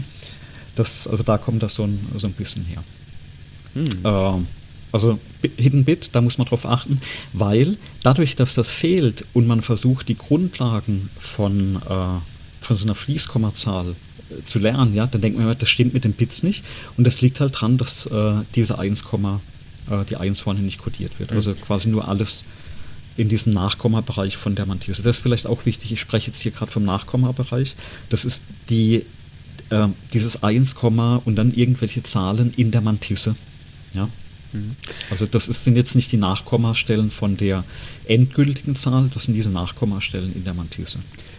So, jetzt, jetzt hast du ja, oder wir haben jetzt ja diesen Dezimaltypen da erwäh mhm. erwähnt und der ist ja sozusagen immer von einer festen Breite und bildet das immer gleich ab mhm. und du hast immer vorhersagbar, wie der reagieren wird. So, jetzt würde ich, also kenne ich aus Erfahrung, aus eigener Erfahrung, aber das ist ja die Lösung, das nehme ich jetzt immer. Warum ist das mhm, keine ist, gute Idee? Ist, also eigentlich ist eigentlich, ne, und das ist jetzt so die wirklich die, die Theorie, ist es eigentlich eine, eine, eine super Geschichte. Ähm, wäre da nicht äh, Arithmetik. Und wer, wer das schon mal gehört hat, es gibt so etwas, das nennt sich dann äh, äh, äh Fließkomma-Arithmetik. Ähm, weil du, du musst im Prinzip wissen, äh, wie du mit diesen Zahlen ähm, rechnen möchtest. Ne? Mhm. Weil du kannst jetzt nicht einfach die kompletten Bits, zum Beispiel beim Addieren, die kompletten Bits aufeinander zählen. Und ähm, jetzt kann man sich das mal vorstellen, also ich versuche das mal zu erzählen. Wenn du, fangen wir mal mit etwas Einfachem an, multiplizieren. Ja? Also, ähm, ich nehme jetzt mal eine Ziffer 1 und eine Ziffer 2. Also, und wie setzen die sich zusammen? Die erste Ziffer hat ja diese Mantisse mal jetzt sind wir im Binärsystem, ja, mhm. mal 2 hoch den Exponenten, ja. Das ist der, der erste Teil. Und die zweite Ziffer, das ist dann die Mantisse 2 mal 2 hoch Exponent 2. Und jetzt also aus der Schule multiplizieren kein Thema. Du multiplizierst die Werte, die quasi vorne stehen, also M1 mal M2. Ja, das macht noch Sinn. Mhm. Setzt eine Klammer drum. Äh, und diese beiden Exponenten, da du ja 2 hoch E1 und hinten 2 hoch E2 hast, äh, multiplizierst du die, indem du 2 hoch E1 plus E2 machst. Ja, und das ist gar kein Problem, du kannst Z1 und Z2 rumdrehen. Weil M1 mal M2, also die Mantissen miteinander multipliziert, ist immer das gleiche. Mhm. Und 2 hoch und dann hast du den Exponent 1 und Exponent 2, das ist auch das gleiche. Also kannst du hin und her drehen, gar kein Problem. Ähm, schauen wir uns mal an, wie ist es denn beim, beim Teilen? Ja, also ist das gleiche eigentlich jetzt umgedreht. Du hast wieder diese Mantisse 1 mal 2 hoch Exponent 1 und das teilst du durch die andere Zahl und die ist ja genauso aufgebaut. Und auch das hat man in der Schule gelernt. Du nimmst diese beiden Mantissen vorne, also M1 teilst du durch M2 und das, was im Exponenten steht, das ziehst du voneinander ab. Dann zieht, wenn man sich das jetzt mal mitschreiben will, sieht das so aus, äh, M1 geteilt durch M2, also die beiden Mantissen durcheinander geteilt, mal, jetzt nimmst du die 2 hoch und jetzt umgedreht vom Multiplizieren E1 minus E2. Ja, und wenn du jetzt Beispiel M2 durch, also die, äh, äh, sorry, die, die Ziffern, also Z2 durch, durch Z1 teilen willst, dann machst du hinten halt den Exponenten 2 minus Exponent 1.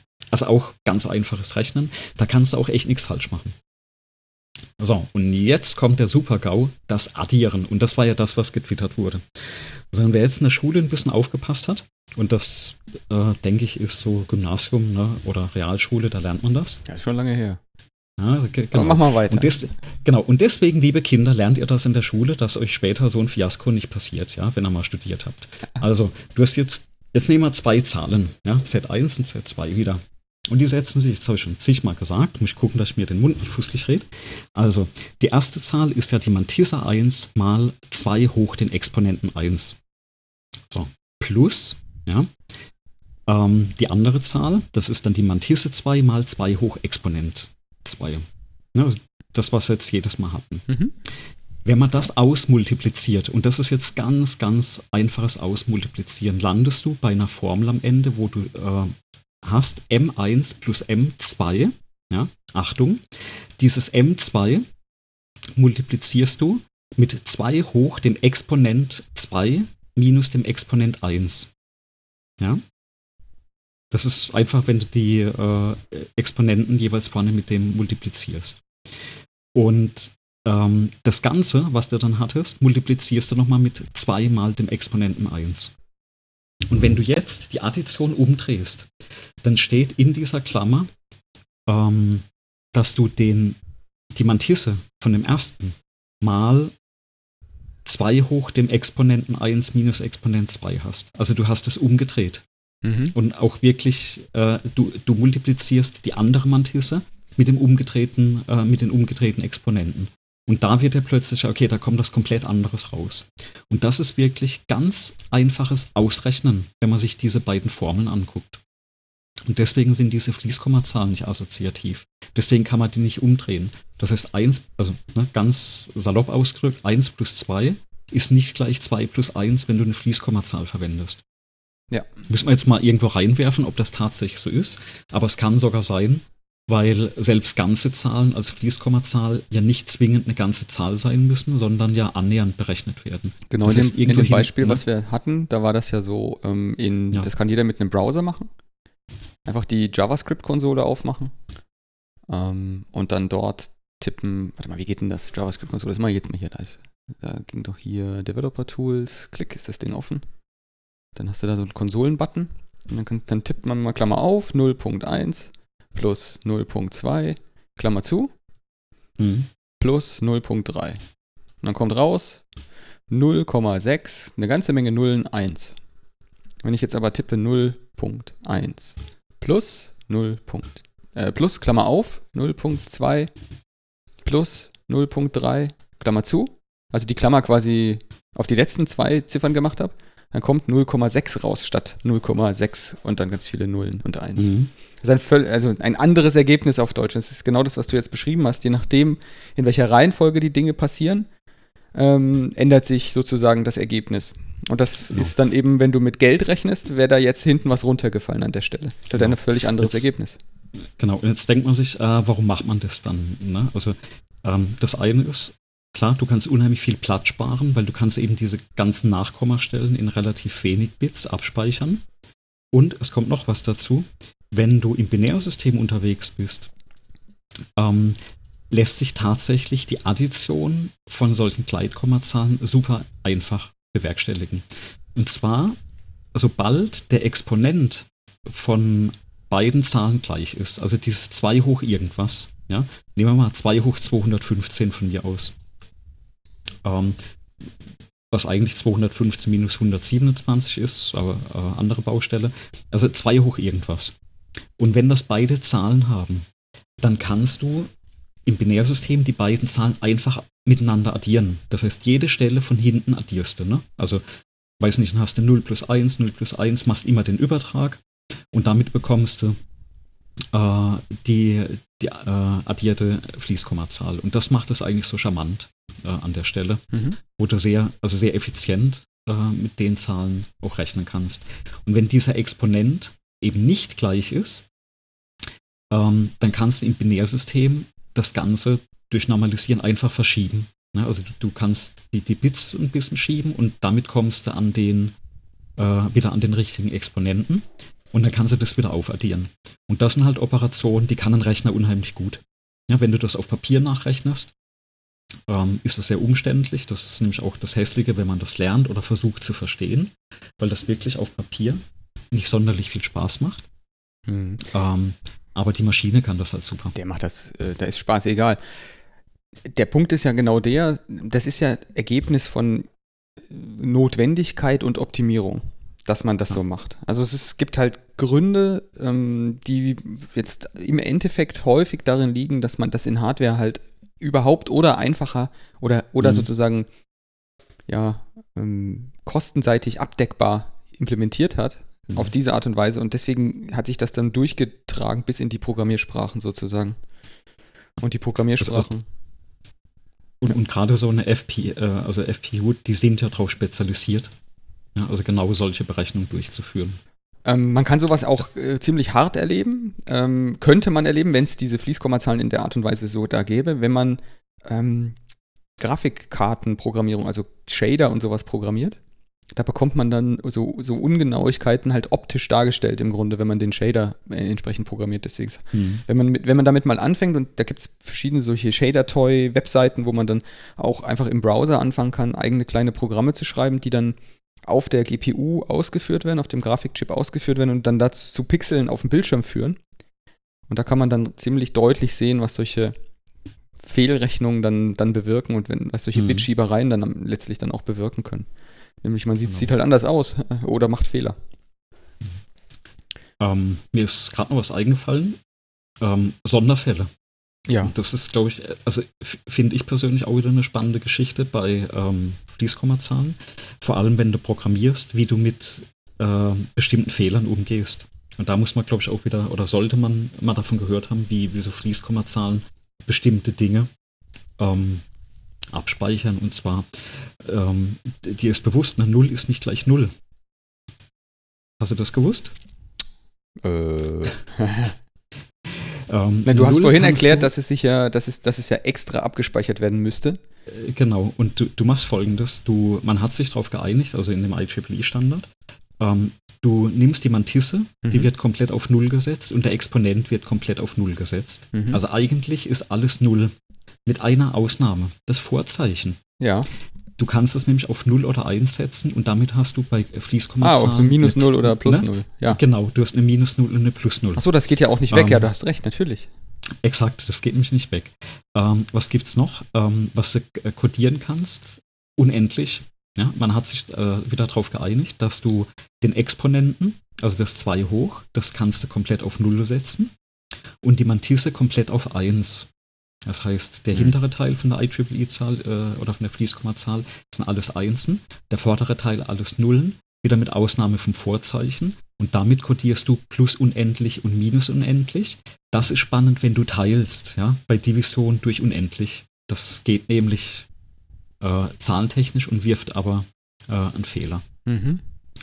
Ähm, es gibt noch einen Sonderfall, wo was denormalisiert wird, äh, also wo man quasi ähm, wo du nicht diese führende 1 drin hast. Ähm, da muss man dann quasi äh, den Zahlenwert ein bisschen anders darstellen. Ähm, das macht man einfach, äh, äh, das liest man, glaube ich, erst nach, wenn es wirklich interessant ist. Ähm, was aber nochmal wichtig ist zu wissen, ist not a number, weil das ist auch in Fließkommazahlen kodiert.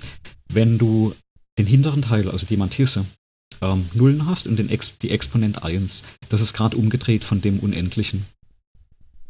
Dann ähm, gibt es etwas, das nennt sich äh, Quiet not, not, not a Number und Signal Not a Number. Wenn du dieses, das Vorzeichen ist 1, ne, also das Sign-Bit ist dann 1, dann hast du eine undefinierte Operation mit deiner Not a Number.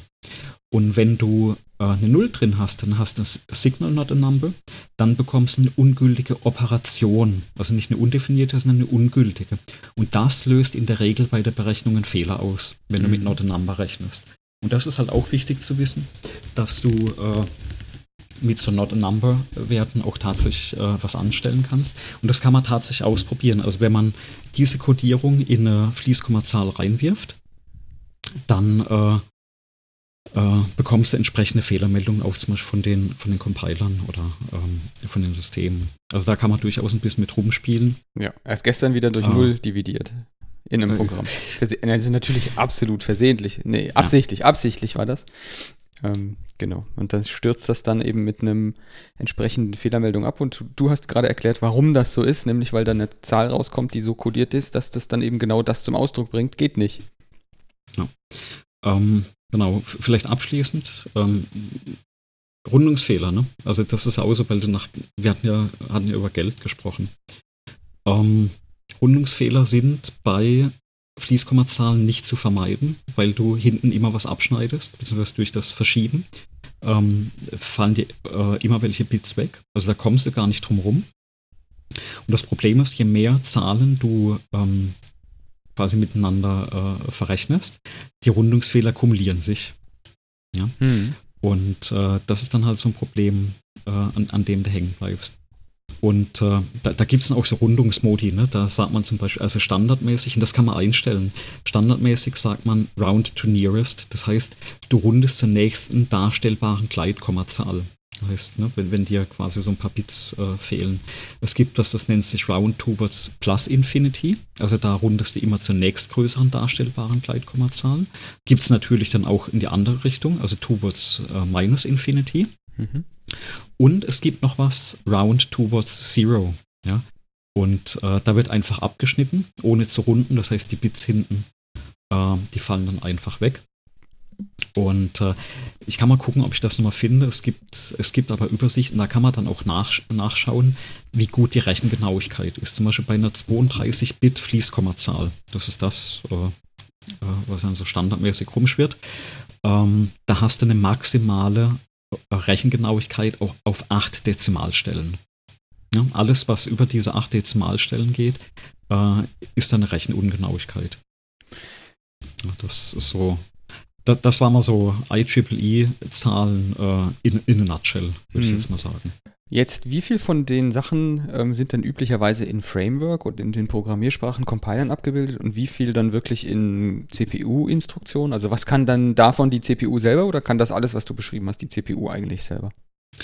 Ähm, also bei den FPUs, die müssten das eigentlich tatsächlich können, weil die drauf spezialisiert sind. Hm. Gibt es die eigentlich ähm, jetzt heute noch so die, als FPU? Also ich meine, das ist, ist das nicht heute Teil von das ist, das müsste eigentlich, also bei den x86ern war das tatsächlich, äh, ähm, war das tatsächlich eine äh, eigene äh, äh Unit, eine, eine Berechnungseinheit. Hm.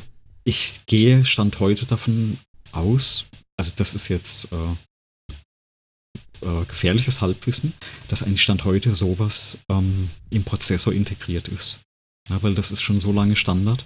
Also zumindest das, was ich um. vorhin von dem Bit äh, konvertieren und so weiter, das habe ich erst letzte Woche sozusagen ähm, mhm. gesehen, das Konvertieren von, ähm, von Bit-Reihenfolgen, Little Big Endian, dass das in der CPU mittlerweile eine eigene Instruktion ist. Ja. Mittlerweile, ich weiß auch nicht, seit wann das so ist, es ist bestimmt schon ewig so. Also ich, ich habe hier gerade mal so bei, bei Intel den, den ersten Treffer aufgemacht, da steht Intel Architecture Flo Floating Point Unit, Exception Handlers. Und äh, die, die verlinken einfach äh, noch auf andere Dokumente. Und wenn ich mir das anschaue, also wie Pen Pentium Processor Family De Developers Manual und äh, Intel Architecture äh, Software Developers Manual, das sieht alles danach aus, als ist das alles in Architekturen vergraben. Ähm, so tief bin ich in den Prozessor-Architekturen äh, äh, gar nicht mehr drin. Ähm, aber ich, ich, ich weiß es nicht. Mhm. Ich würde davon ausgehen aktuell, ich weiß es nicht. Ähm, macht aber auch keinen Sinn, dass du da Stand heute noch einen extra Chip irgendwo drauf hättest, der das macht. Also das muss ähm, in der CPU verbaut sein, in welcher äh, Tiefe das vergraben ist oder ob das jetzt als Instruktion verbaut ist. Ähm, das ist alles inzwischen drin, hätte ich gesagt. Na, da gibt es einen Kanal, den ich, äh, einen, einen YouTube-Kanal, den ich da dazu mhm. empfehlen kann, der heißt Biscuit. so ein lustiger YouTube-Kanal. Der Typ, ähm, der ist äh, auch was Religion angeht, nicht, nicht, nicht äh, kein Kind von Traurigkeit. Das kann man gerne ignorieren oder das kann ich empfehlen, das zu ignorieren. Aber der erklärt sehr detailliert, wie solche, ähm, solches Bitschieben sozusagen funktioniert. Und er hat erst mhm. auch vor kurzem hatte der, hatte der ein Video gedreht, um, um genau solche ähm, Instruktionen in einer CPU, um Bits, äh, Move Instructions sozusagen abzubilden, um, um, Bits von einem Register ins andere zu schieben mhm. oder Werte von einem Register ins andere zu schieben. Und das ist eigentlich, der hat auch ziemlich viel ja, How-to, wie irgendwelche Bitschiebereien in alten Kon Spielkonsolen funktioniert haben oder in PCs funktioniert haben und so weiter. Das kann ich, also als Kanal kann ich das empfehlen. Ich werde mal das mit den Bit-Instruktionen verschieben. Daher habe ich das auch mit dieser Reihenfolge Register zu Register-Sachen mhm. ähm, und, und, Konvertierung von, von Bitfolgen habe ich das auch noch im Kopf gehabt. Genau, das verlinke ich dann mal. Genau. Ja, Fließkommadatentypen, Augen auf beim Rechnen. Besonders wenn es dann mit, ja, Geld, genau. mit Geld ist. Ähm, Genau. Ja, wir haben jetzt in der Zwischenzeit natürlich äh, Zuhörer verloren. Das ist natürlich jetzt der Nachteil von diesem Twitch-Ding, ne? Du siehst, wie die Leute kommen und wie sie gehen. Ähm, ja, aber du. Ja, ich fand es jetzt tatsächlich äh, hochinteressant. Ähm, es ist halt die. Es beißt einen, wenn man es nicht weiß. Oder wenn man zumindest nicht einem bewusst ist, dass es das gibt, von dem du, von dem du, von dem jetzt gesprochen wurde.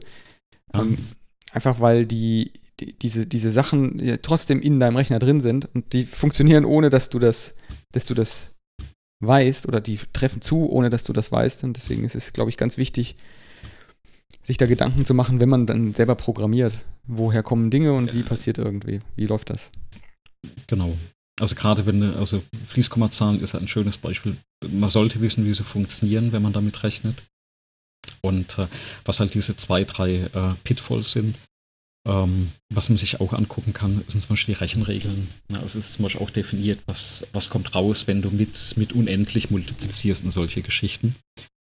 Ähm, funktioniert dann alles ein bisschen anders als in der äh, Schulmathematik. Aber das ist, also das Tolle ist ja, man kann das nachlesen. Ne? Also wenn man die, die Grundzüge dann mal verstanden hatte äh, oder hat, dann kann man das recht gut nachlesen. Ähm, und wenn man da mal über ein Problem drüber stolpert. Ja, was es ja nicht gibt, ist so ein Allheilmittel. Also was, was, das, danach ist man in der heutigen Zeit oft auch auf der Suche, dass man sagt so, okay, was muss ich machen, damit ich das Problem nie wieder bedenken muss? Und das ist halt nicht so, sondern du musst deine Waffen oder dein Tool dann schon so wählen, dass es dann der, dem entspricht, was du machen willst.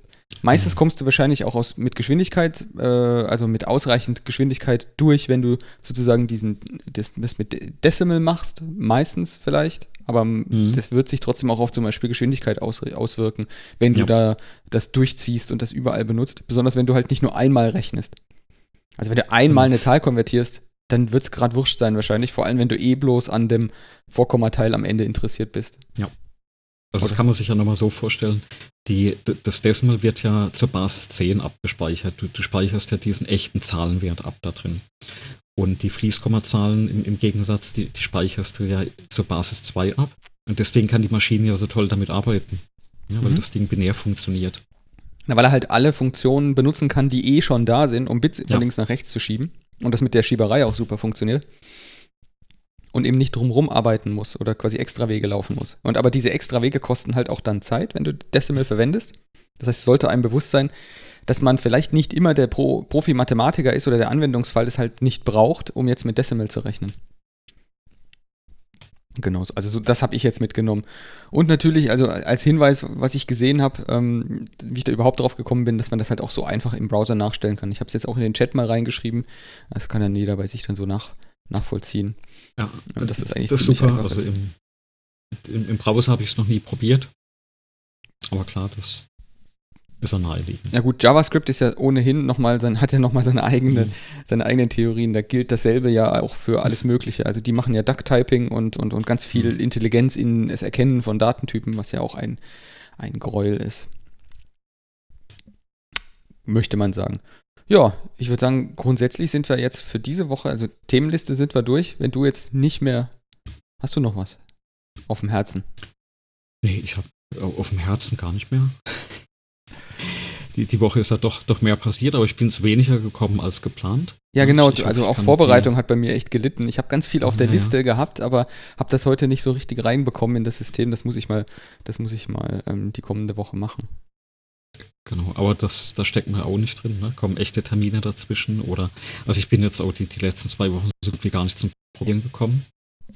Na, da, da ist immer was dazwischen gekommen. Ähm, aber das wird ja auch, glaube ich, jeder kennen. Ja, ähm, Genau, wir, wir hatten nochmal Feedback bekommen das letzte Mal, also auf, äh, auf YouTube. Ähm, hat die Folge ganz gut gefunden. Ich habe mal persönliches Feedback bekommen mal. Mhm. Ähm, da wurde gesagt, ah, ich bin aber mit der Folge noch nicht ganz durch. Vielleicht war sie zu lang. Vielleicht muss man auf ich, 90 Minuten runtergehen. Aber da kann man auch mal gerne Kommentare schreiben. Mhm. Und ähm, wenn vielleicht andere Themen, äh, ich weiß, Fließkommazahlen ist halt sehr ne, theoretisch und viel, also ein bisschen Mathe zumindest. Und ich glaube, ohne dass man es jetzt sieht, auch, auch nicht ganz zwingend nachvollziehbar. Ähm, aber wenn es irgendwie so Themen gibt, die jemand interessiert, kann er auch immer so Themenvorschläge gerne mal bei uns reinwerfen. Also entweder sind wir ja schon mal drüber gestolpert, oder es fuchst uns dann auch, dass wir es verstehen wollen. Ich kenne dich ja auch, ne? Bist ja genauso und denkst so, hier Rabbit Hole und rein. Ja. bis man das Problem entsprechend auch verstanden hat. Ja. Genau, ich wäre interessiert, ob, also mich würde interessieren, ob es jemand interessieren würde, wenn ich dann, wenn ich so einen Stream machen würde, ähm, mhm. wie ich so eine App einfach von null mal gemacht und in den App Store gepackt habe, weil ähm, ich habe jetzt auch gerade wieder meinen eigenen Kampf mit dem App Store Review Team, die auch nachdem ich ein Video gedreht habe, noch nicht jetzt wieder beim letzten beim Update wieder danach fragen, ob ich nochmal ein Video drehen kann. Hm. Wir, wir, können ja mal Folgendes probieren, einfach mal so als, als Teaser. Wir könnten ja versuchen, den nächsten Podcast aufzunehmen ähm, ich schalte dich dann per äh, Skype-Video dazu und ich packe das direkt in den Stream mit rein. Ich könnte ja, den, okay, ich könnte es dir ja erklären in aller Kürze, was ich da eigentlich angestellt habe in der App und dann könnten wir ja mal von da starten. wenn dich das Kriegen wir irgendwas bekommen wir hin. Alles klar. Es rauscht. Ja, gut. Also ich, ich würde sagen, ich bin mit den Themen durch. Ähm, wir würden die nächste Folge, nehme ich mir mal vor, das nochmal ein bisschen besser vorzubereiten. Das mit dem Twitch finde ich, find ich eine sehr, sehr coole Sache, dass wir das dann da live streamen. Da müssen wir halt gucken. Ähm, da gucken wir auch, dass wir so ein, ja. dass wir einen Kalender anlegen und dann können wir das dementsprechend auch mal vorher announcen. Also heute war es spontan. Mhm. Ah, dann schauen wir mal, dass wir das äh, frühzeitig angeben, wann wir aufnehmen und dann können wir das, äh, wenn das passt, immer mitstreamen. Du sag mal, weil ich mir, weil ich mir gerade das Logo angucke, das kleine ja. T in dem Hack the Planet Bild ja. auf Twitch, ist das derselbe, ja. dieselbe Schriftart? Äh, ja. Okay. Sieht lustig aus. Ja, ah, ja. ich, ich suche dir mal raus, ist eine spezielle Schriftart, die ich, die ich da extra fürs Logo rausgesucht hatte. Genau, vielleicht geht es ja jemand anderem auch so, dass er das äh, T witzig findet. Ja. Ist, Alles klar. Ist das gleiche. Dann würde ich sagen, die Aufnahme selber machen wir mal einen Deckel drauf. Bis nächste Woche. Genau, bis nächste Woche. Tschüss.